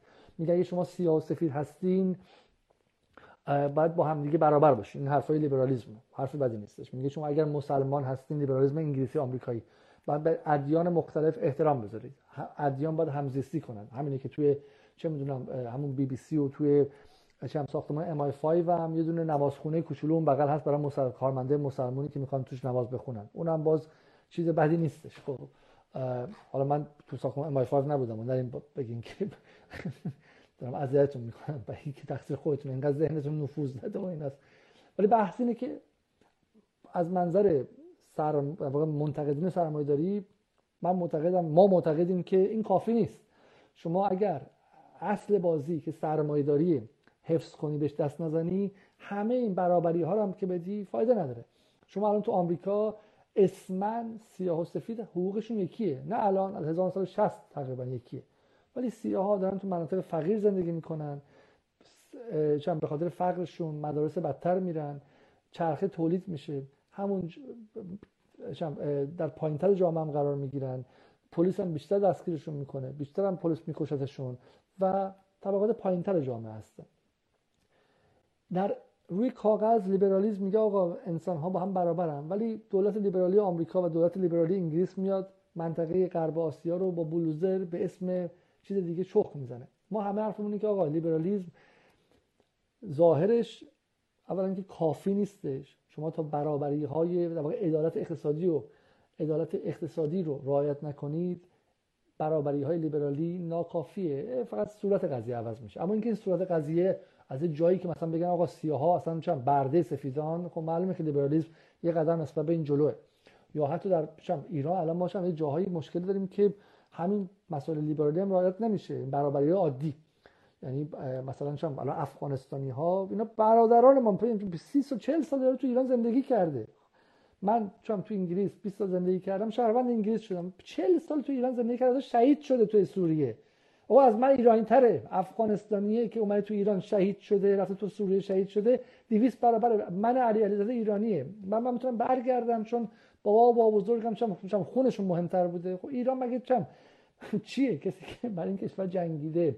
نصف ساختمونای بزرگ تهران رو افغانستانیا بالا گذاشتن. خب از این نظر لیبرالیسم به ما شرف داره. از ما جلوتر اتفاقا. خب و همین من نقدم به لیبرالیسم اینه که شما تا جلوی فقر رو نگیرید جلوی تبعیض های نئولیبرالی و اقتصادی رو نگیرید. چه می‌دونم برابریتون به در خودتون می‌خوره و جای خیلی زیادی نمی‌تونید برید. یه سوال دیگه حالا برای من میگم من مرتب به لیبرالیسم حمله می‌کنم. یه موقع مثلا نقد من به لیبرالیسم با نقد مثلا چند آیت الله احمد خاتمی یه موقع قاطی نشه. یک سوالم اینه که آیا تمایل به برگشت و زندگی در ایران دارید؟ خیلی خیلی زیاد. آره من به عنوان کسی که حالا این چون سوال مرتب مطرح میشه اینجا نه توی توییتر مطرح میشه. اون مسعود نیلی بودش که من دنبال اسمش میگشتم. خیلی مطرح میشه. ببین من 20 سال توی غرب بودم و من نه فقط خودم آدمای خیلی خیلی زیادی مثل خودم رو هم اینجا دیدم که حالا ایرانی عراقی مصری لبنانی اندونزیایی حالا جهان سوم. جهان سوم یعنی کشورهایی که تو این 200 سال زیر ضرب استعمار و چم زورگویی غرب و غیره بودن اومدن هممون هم با یه ذوق و شوقی اومدیم غرب برای اینکه غرب خیلی بزرگ و غیره. و بعضیمون مخور غرب شدیم بعضیمون به تدریج منتقد غرب شدیم و احساس کردیم که خب غرب فقط اون شمال فیلم هالیوود که نه ولی فقط فرستادن موشک به کره ماه و کشف واکسن کرونا و فلان نیست. غرب جنگ هم توش داره نابرابری هم داره توش سیستم اقتصادی داخلیش هم خیلی خیلی تبعیض داره. تو سر سیاهای خودشون هم می‌زنن. تو همه انگلیس تو هزار تو سی سال گذشته 1100 نفر آدمو توی بازش موقت کشتن. تو آمریکا سال 2000 نفر تو 4000 نفر تو بازش موقت می‌کشن. یعنی اصلا قبل از اینکه یارو به دادگاه برسه پلیس خفش می‌کنه یا با تیر میزنتش و غیره. یا باشه باش بخشای دیگه غربم دیدیم. غرب به هیچ وجه جهنم نیستش. غرب یه سیستم متفاوتیه. حالا من بحث خیلی جدی اینجا می‌خوام. یه سیستم متفاوتیه. ما 200 سال فکر کردیم که می‌تونیم اون سیستم رو وارد کنیم تقلید کنیم. عینا بیاریم اینجا. اون سیستم اولا مطلوب نیست چون در داخل خودش هزار تناقض داره. الان به مشکلات خیلی وسیعی خورده. خیلی خیلی وسیع و خیلی جدی. و دوم که قابل انتقال نیست. ما غربی که بشیم می‌تونیم نوکر غرب شیم. می‌تونیم بریم در نهایت چه می‌دونم در وا کنیم مثل زمان شاه. غربم میگه بیا نوکر من شو بیا اسلحه بخر و غیره کنه اینا. ما هیچ همتراز با غرب نمیشیم. برای همین اولا اشتباه نکنید. اگه غربگراها می‌تونستن ما رو همتراز با غرب کنن حالا من می‌گفتم اوکی اصلا ما مسائل بومی هم کنار بذاریم. ما اصلا مسائل دیگر هم بذاریم کنار. ولی ما هیچ غرب میگه بیا نوکر من شو. ببینید بحثی میگه تو پایین باش. مثل زمان شاه. نفت بفروش. اسلحه‌ای که من میگم بخر. برای وقتی بهت میگم برو. وقتی بهت میگم بیا. وقتی بهت میگم با این رابطه برقرار کن. وقتی میگم اگه غرب ما رو به آدم مستقلا میپذیره اصلا قابل پذیرش بود. ولی بحث اینه که در سیاست بین الملل بحث زور واقعیه. و شما تا زور واقعی نداشته باشی اصلا حسابت نمی‌کنن. و برای من اون افسانه غرب برام شکسته. ولی اینکه مثلا برگردم به چند فکر کنم که حالا برگردم به ایران تو ایران یک بهشتی اینا اونها مثل ایران یک سیستم پر از مشکلاتیه پر از تناقضات. برای اینکه خیلی واضح من جمله رو بگم و دیگه تمامش کنیم. برای اینکه راه 500 ساله ای که غرب رفت و زحمت کشیدن و چه می‌دونم هم زحمت کشیدن آدم کشتن تا دلتون بخواد. تا دلتون بخواد دنیا رو شفاول کردن و غیره. اون راه ما 40 ساله می‌تونیم بریم. 40 ساله نصف 40 ساله هم که خواب بودیم. خب نفت فروشی می‌کردیم. ملت رانتی نفتی و فروشنده تحریم هم که شده زدیم زیر گریه و ناراحت بودیم و غیره. واقعا نصف این پیشرفت مال همون دوره جنگه برای همین این راه رو باید رفت. چاره من همه حرفم اینه چاره غیر از این نیستش که برای ساختنش برای حل معضلاتش برای اندیشیدن به گره ها و تناقضاتش هی باید فکر کرد فکر کرد. یه جا درست می‌کنیم یه جا باز خراب میشه. باز یه جا درست می‌کنیم یه جا خراب میشه. و جز تجربه خودمون تجربه تاریخی خودمون هم هیچ چیزی غیر از این نداریم. خب از بقیه می‌تونیم یاد بگیریم ولی به شرطی که مقهور بقیه نباشیم. برای همین منم خیلی دوست دارم که بیام و بخشی از این ساختنه باشم. ولی احساس می‌کنم که اگر نشه در داخل ایران فعالیت کنم اگر بخوام بیام ایران و مثلا چه می‌دونم گرفتاری به وجود بیاد کم کمش اینه که دستگیر بشم. الان در حال حاضر اینو تو گفته با عبدی هم گفتم. نزدیک 20 تا 25 تا از ایرانی های مقیم غرب دستگیر شدن دو, دو تابعیتی که خیلیشون. اصلا اینجا به عنوان مالکش جمهوری اسلامی میشناختنشون مثل عباس عدالت مثل فریب عادلخواه و غیره. و من رفتار نیروهای امنیتی در دستگیری اینها رو نمی‌فهمم. به نظرم در راستای منافع ملی هم نیستش. و و احساس می‌کنم که ایرانی مقیم غرب یه جمعیت 6 میلیون نفری هن. میگن حدود 700 میلیارد دلار در سال درآمد اینها و تولید ثروتشون در کشورهاشونه. که معادل کشور دانمارک میگن حدودا دو تا سه تریلیون دلار سرمایه های اینها دست دوم سوم قاطی کردن احتمالا. و و اگر ما واقعا چم 10 درصد با اینها تبادل داشتیم یعنی مثل کشورهای دیگه. نمیگم اینا برگردن ایران ولی می‌تونستن بیان تابستون 10 یه ترم تو ایران درس بدن. می‌تونستن بیان تابستون. چرا میان ایران خونه بخرن. ویلاشون رو بیان جنوب اسپانیا بخرن بیان تو ایران بخرن. بیان چه می‌دونم بخش سرمایه‌گذاری تو ایران کنن آقا یارو از دهات که بلند میشه میره توی شهر و دکتر جراح میشه برمیگه تو روستای خودش یه درمونگاه می‌سازه. خب این همه ایرانی که با پول مردم ایران درس خوندن دانشگاه رفتن چه می‌دونم مالیات ندادن امنیت داشتن وقتی رفتن خارج توی آمریکا و انگلیس و چه می‌دونم هلند و دانمارک دانشمند و پولدار و سرمایه‌دار و چه می‌دونم تو سیلیکون ولی فلان و فلان شدن یه بخشی از این هم لطف کنم به کشور مبدأشون بدن. و این راه بسته است. بخشیش آمریکا بسته. اگه شما برید ایران حساب بانکتون رو میبنده پدرتون در میاره دیگه آمریکا راتون نمیده و غیره. از اون طرف هم تو ایران با همین دستگیری های چهار تا پنج آدم به نظر من این راه ها رو بستن. من فکر می‌کنم که حتی اگر گرفتن دو, دو تابعیتی یا گروگانگیری بود برای گرفتن منابع ایران از انگلیس و آمریکا من مثلا اشکال نداره. من آدم خیلی پراگماتیستی ام حتی منم بیام ایران منو بگیرن که مثلا تانکای ایران آزاد چه من میگم این کارو بکنید. ولی اگه منو بگیرید به خاطر 400 میلیون دلار 500 میلیون دلار تانکای ایران آزاد شه. ولی رفت و آمده 20 میلیارد دلار پول ایرانی های مقیم انگلیس و آمریکا به ایران بستشه اشتباه کردیم ضرر کردیم یه خورده پراگماتیک فکر کنید یه خورده عملگرا فکر کنید و ببینید که در ایرانی مقیم خارج بیشتر از اینکه خطر باشه و خطر جاسوسی باشه و خطر نفوذ باشه و خطر براندازی باشه و خطر چه می‌دونم فلان باشه فرصت هستش. و ملتی که قوی باشه و هوشمند باشه از اتفاقات نمیترسه می‌تونه حساب کنه. خب، مثل کسی که ماشین رانندگی بلد نباشه سوار ماشین نشه میگه ما رو می‌کشه. ولی کسی رانندگی بلده بلده که کجا آروم بره کجا ترمز کنه. ما امنیتمون اگر هوشمند شه ملت قوی اگه بشیم می‌تونیم بگیم ما درم باز می‌کنیم ایرانیه مقیم خارجم بیان. اونایی که بدن رو حواسمون هستش. نه اینکه کاری کنیم که الان همه دوستام که اینجا هستن همشون از برگشتن به ایران میترسن. باور نکردنی یعنی آدمی که آسته رفته آسته اومده اصلا استاد دانشگاه مکانیکه میترسه برید ایران. همون آدم می‌تونست بیاد اونجا شریف هم درس خونده بود. چه می‌دونم بخش دانشش رو منتقل کنه و غیره. و این واقعا دردناکه برای من.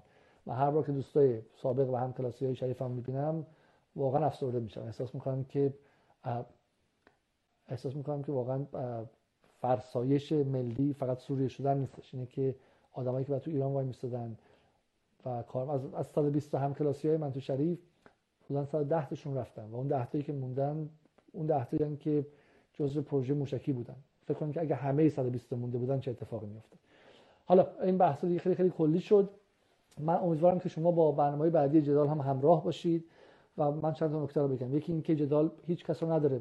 نیروی مستقلیه. اگه قدم کرده باشین واقعا مستقله چون هیچ کس تو این هفت برنامه پشت این برنامه ورسته هیچ کس جایی پخشش نکرد. هیچ کس این برنامه رو تبلیغ نکرد. هیچ کس توی کانال های تلگرام نذاشت. هیچ کس بزرگش نکرد. ده سنش در نیورد و سعی نکرد که بیشتر دیده شه.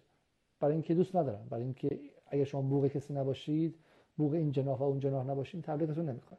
برای همین الان 303 نفر توی این گفتگو هستن. من روی این 303 نفر خیلی بیشتر حساب می‌کنم از همه اون 300 از همه اون 230 هزار 237 هزار نفری که توی کانال خودم من دنبال می‌کنم من فکر می‌کنم که این 300 نفری که این موقع شب بیدار نشستن و در این برنامه رو می‌بینن اینها کسایی هستن که پوشون میشه حساب کرد و بخشی از جدال هستن. اگر من محتوا رو تولید می‌کنم شما بخش جدال هستین. به من بگین چه محتوایی تولید کنم. نقد کنید بگید که اینجا بد بود اینجا خوب بود اینجا تون رفتم تو سوال اینجا کند رفتم تو سوال. این مهمون خوب نبود اونجا چه می‌دونم مال خشی کردم اونجا تو دهن مهمون زدم نداشتم حرفش تموم میشه این نقدا رو بکنید و بعدم کمک کنید که این برنامه دیده شه. یعنی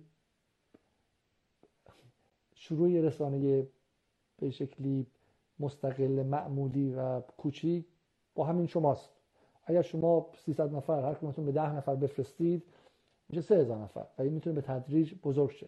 ولی بعد بتونیم که از کلیتش دفاع کنیم. کلیتش این نیستش که این حرف خوبه یا اون حرف خوبه. اینه که صداهای گروه های مختلف شنیده بشه مسائل امروز جامعه ایران دیده بشه و جایی باشه برای فکر کردن و اندیشیدن به اون مسائل. نه لزوما حالا پیدا کردن راه حلش. پیدا... صورتبندی سوال و مسئله خودش بخش عمده ای از راه و این سوال پایانی پرسیدن که پرسیدن که پول شما از کجا میاد؟ از همین سوالی که شاید بقیه هم داشته باشن ببینید خیلی طولانیه مثلا خیلی خلاصه بگم این رو. ببینید من از سال 2015 16 که شروع کردم به پرسیدن این سوال از رسانه های بزرگ یعنی از من تو پرسیدم که پولت از کجا میاد. برای اینکه پول من تو حدود 10 میلیون 12 15 میلیون دلار در ساله که میشه حدودا 100 150 میلیون دلار در 10 سال گذشته. از اونها پرسیدم بقیه میگم پس خود پول خود پول من یه نفر من یه نفر با یه سازمانی که 300 تا کارمند داره ساختمون عظیمی داره که من توش رفتم گم شده بودم. چه ارتباطی به هم دیگه دارن ولی من به شما میگم پولم از کجا میاد؟ شما نگاه کنید ببینید که در 5 سال گذشته من جز توییتر و اینستاگرام کجا بودم؟ یعنی اگر من پولی داشتم بعد موفق می‌شدم که رسانه داشته باشم دیگه. و در همین ده ماه یازده ماه هفت برنامه تونستم تولید کنم. یعنی توان خودم و کسانی در ایران داوطلب شدن بیشتر از این میزان تولید نبود. همین هم با کمک کسانی بود در ایران وقتشون داوطلبانه گذاشتن و همینطور کسی در اینجا فیلم برداری که داوطلبانه و به شکل دوستانه کمک کرد و اینکه فیلم بردار حرفه‌ای اصلا از توان من خارج بودش. دوربین شخصی خودم تمام این فیلم ها باش گرفته شده تو ایران. تو ایران هم مثل این دوستان رفتن دوربین کرایه کردن و یه اتفاق دیگه میگه فرصتی بود. من واقعا فکر می‌کنم که همه اینا رو تو ده تو دو ماه سه ماه می‌تونم تموم کنم و بعد بیام سراغ شما مخاطبان. و از, و از شما برای crowdfunding کمک بگیرم. یعنی ازتون بخوام که کمک کنید. برای هر برنامه‌ای کمک کنید. مثل اینکه مثلا می‌خوان یه قهوه بخرید. و بعد خیلی طول کشید و نتونستم. از شانسی که اومدیم که در ده ماه گذشته برای اینکه همه مرخصی دارن تو انگلیس تامین اجتماعی اینجا داره به همه کمک می‌کنه که حالا پول خودمونه پولی که این سالها مالیات دادیم داره به خودمون برمیگردونه. و در واقع این برنامه ها با پول کمک هزینه و کمک هزینه که دولت تامین اجتماعی انگلیس برای دوره کرونا به همه داده با این ساخته شده. ولی شخصا من فکر می‌کنم که بیشتر از این بتونم ادامه بدم. امیدوارم که بعد از ده برنامه بتونم از نیروهای مردمی از آدمای معمولی کمک مالی بگیرم. برای اینکه من فکر می‌کنم که تا حد خودم وظیفه‌مو انجام دادم مسئولیتمو انجام دادم و توانم من بیشتر از این نیست و امیدوارم اگه راهی تونسته باشم باز کنم باز کرده باشم تا همین سالها و بیشتر از این شاید نتونم حضور داشته باشم. اما اگه بتونم کمکی بگیرم از مخاطبان عادی شاید بشه این راه رو ادامه داد. وگرنه سه تا برنامه دیگه خواهم داشت در جدال. و این پایان حضور رسانه ای من در فضای فارسی خواهد بود. برای اینکه منم مثلا آدم دیگه حق خودم می‌دونم که برم و دیگه به زندگی شخصی و عادی خودم هم بیشتر از این ظلم بخوام شغل من چیه؟ شغل من تا سال 2015 که در دانشگاه درس می‌دادم دانشگاه میدل سکس دانشگاه University of East درس می‌دادم. از 2015 که از دانشگاه اومدم بیرون شغل مشاوره زیاد داشتم و شغل رسانه زیاد داشتم. و اینکه من تا سال 2017 به ان می‌رفتم به الجزیره می‌رفتم با اکونومیست مصاحبه می‌کردم و اونها برای من شغل مشاوره می آورد به تدریج که مواضع من همسوتر شد با محور مقاومت اون شغل ها از دست رفت. خیلی وقتها تلفن کردن به اون شغل ها و گزارش کردن به قول معروف چغلی کردن و لو دادن. من آخرین باری که به CNN دعوت شدم توی راه توی ماشینی که CNN برای من فرستاده بود بودم. که تهیه کننده زنگ زد و گفتش که برنامه ما کنسل شده که مؤدبانه داشت میگفتش که ما شما رو نمی‌خوایم. برگشتم خونه برنامه رو با این مهمون دیگه انجام داده بودم بعدا متوجه شدم بهشون تلفن کرده. اشتباه خودم بود تو توییتر تبلیغ کرده بودم. و برنامه رو کنسل کردم. من این سالها خیلی این قضايا رو تبلیغ نکردم چون فکر کردم به شکلی باعث پررو شدن براندازان میشه و نشون میده که چقدر قوی هم می‌تونن که آدم رو از کار و زندگی و همه چی بندازن. و و همینطور هم چه می‌دونم حتی کار دانشگاهی که بود چند جلسه ای من دانشگاهی درس دادم زنگ زدم به رئیس دپارتمان گفتن که این آدم چه می‌دونم طرفدار مثلا حزب الله و غیره و مزدور جمهوری اسلامی و غیره است. اون کارا رو گرفتن. ببخشید یه لحظه باتری من داره تموم میشه. و برای همین آره خیلی خیلی زندگی سختی بوده خیلی سختی کشیدم ولی میگم تا اینجاش راهی بوده که بعد میومدم بهشم معتقد بودم و و گذاشته ولی ولی برای اینکه این راه معنی دار بشه از اینجا بعدش حالا بعد از برنامه دیگه میشونم بازبینی می‌کنم و با امیدوارم که اگر بشه این رسانه رو به مرحله حرفه‌ای شدن رسوند ادامه بدیم. در ایران متاسفانه همه منتظرن که براشون رسانه بیاد. این, این, که شما باید برای مسئله فرهنگی و مسئله رسانه پول بدید اصلا در نیافتاده. اصلا به این شکل جا نیافتاده. در حالی که تو انگلیس من همین الان این امسال بعد 120 پوند یعنی معادل حدودا 5 میلیون تومن به دولت انگلیس به سازمانی که بی بی سی اداره می‌کنه پول بدم. بهش میگن licence fee. با این پولی که بی بی سی انگلیسی اداره میشه. و من موندم مردم ایران چون از خودشون سوال نمی‌کنن؟ که اگر همه هدف من تو این پنج سال بود از خودتون سوال کنید. پول من تو از کجا میاد؟ پول ایران اینترنشنال از کجا میاد؟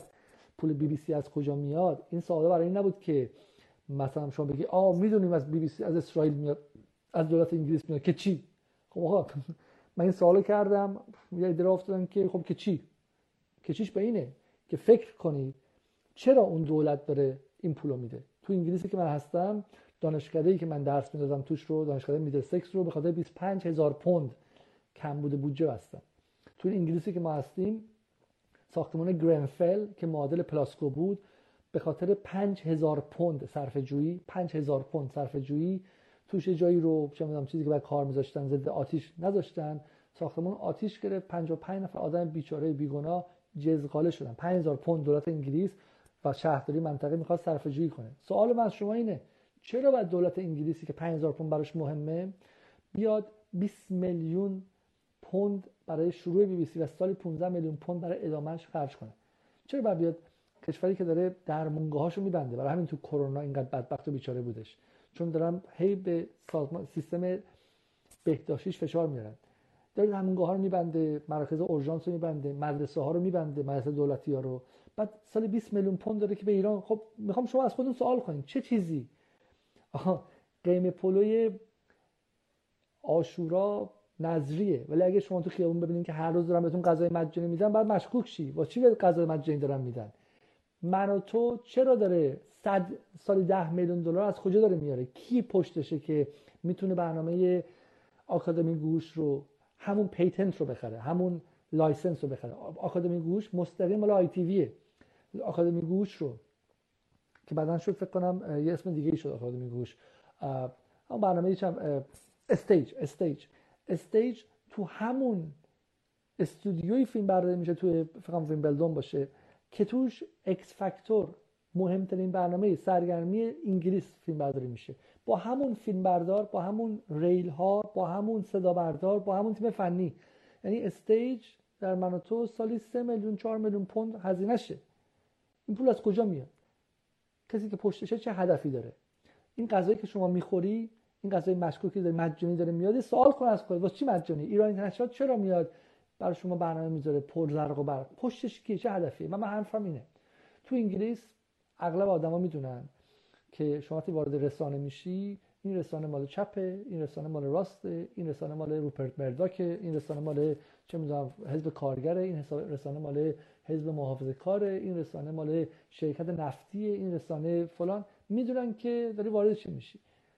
و همه هم می‌دونن که هیچ میگن چند میگن گربه برای رضای خدا موش نمی‌گیره. هیچ رسانه ای بدون دلیل بدون منفعت وجود نداره. رسانه وظیفش اینه که شما رو ذهنتون رو به یه جا ببره به یه سمتی ببره. هدف بی بی سی از روز اول این بود که افکار عمومی ایران رو از داخل روشون تاثیر بذاره به گروگان بگیره تا بتونه روی سیاست خارجی دولت جمهوری اسلامی ایران و نظام ایران از داخل تاثیر گذاری کنه. یعنی چی؟ خب انگلیس هم تو عراق اون موقع حضور داشت سال 2010 هم تو افغانستان. بخاطر کشور خونسایی که نیستش که کشوری که دو طرف ما سرباز داره. چکمه پوش چکمه پوش رسمی تو سال 2010 چکمه پوش یعنی با آدم با اسلحه. این فیلم ها قبلا می‌دیدین زمان نازیا که مثلا آلمانی ها می مثلا لهستان اشغال می‌کردن. سرباز انگلیسی توی افغانستان سرباز انگلیسی تو بصره با اسلحه. سرباز خارجی. عین زمان جنگ جهانی دومی که آلمان ها اشغال می‌کرد. اشغالگر خب این کشور توی این منطقه نظر داره هدف داره. می‌خواست ایران هسته ایشو از دست بده.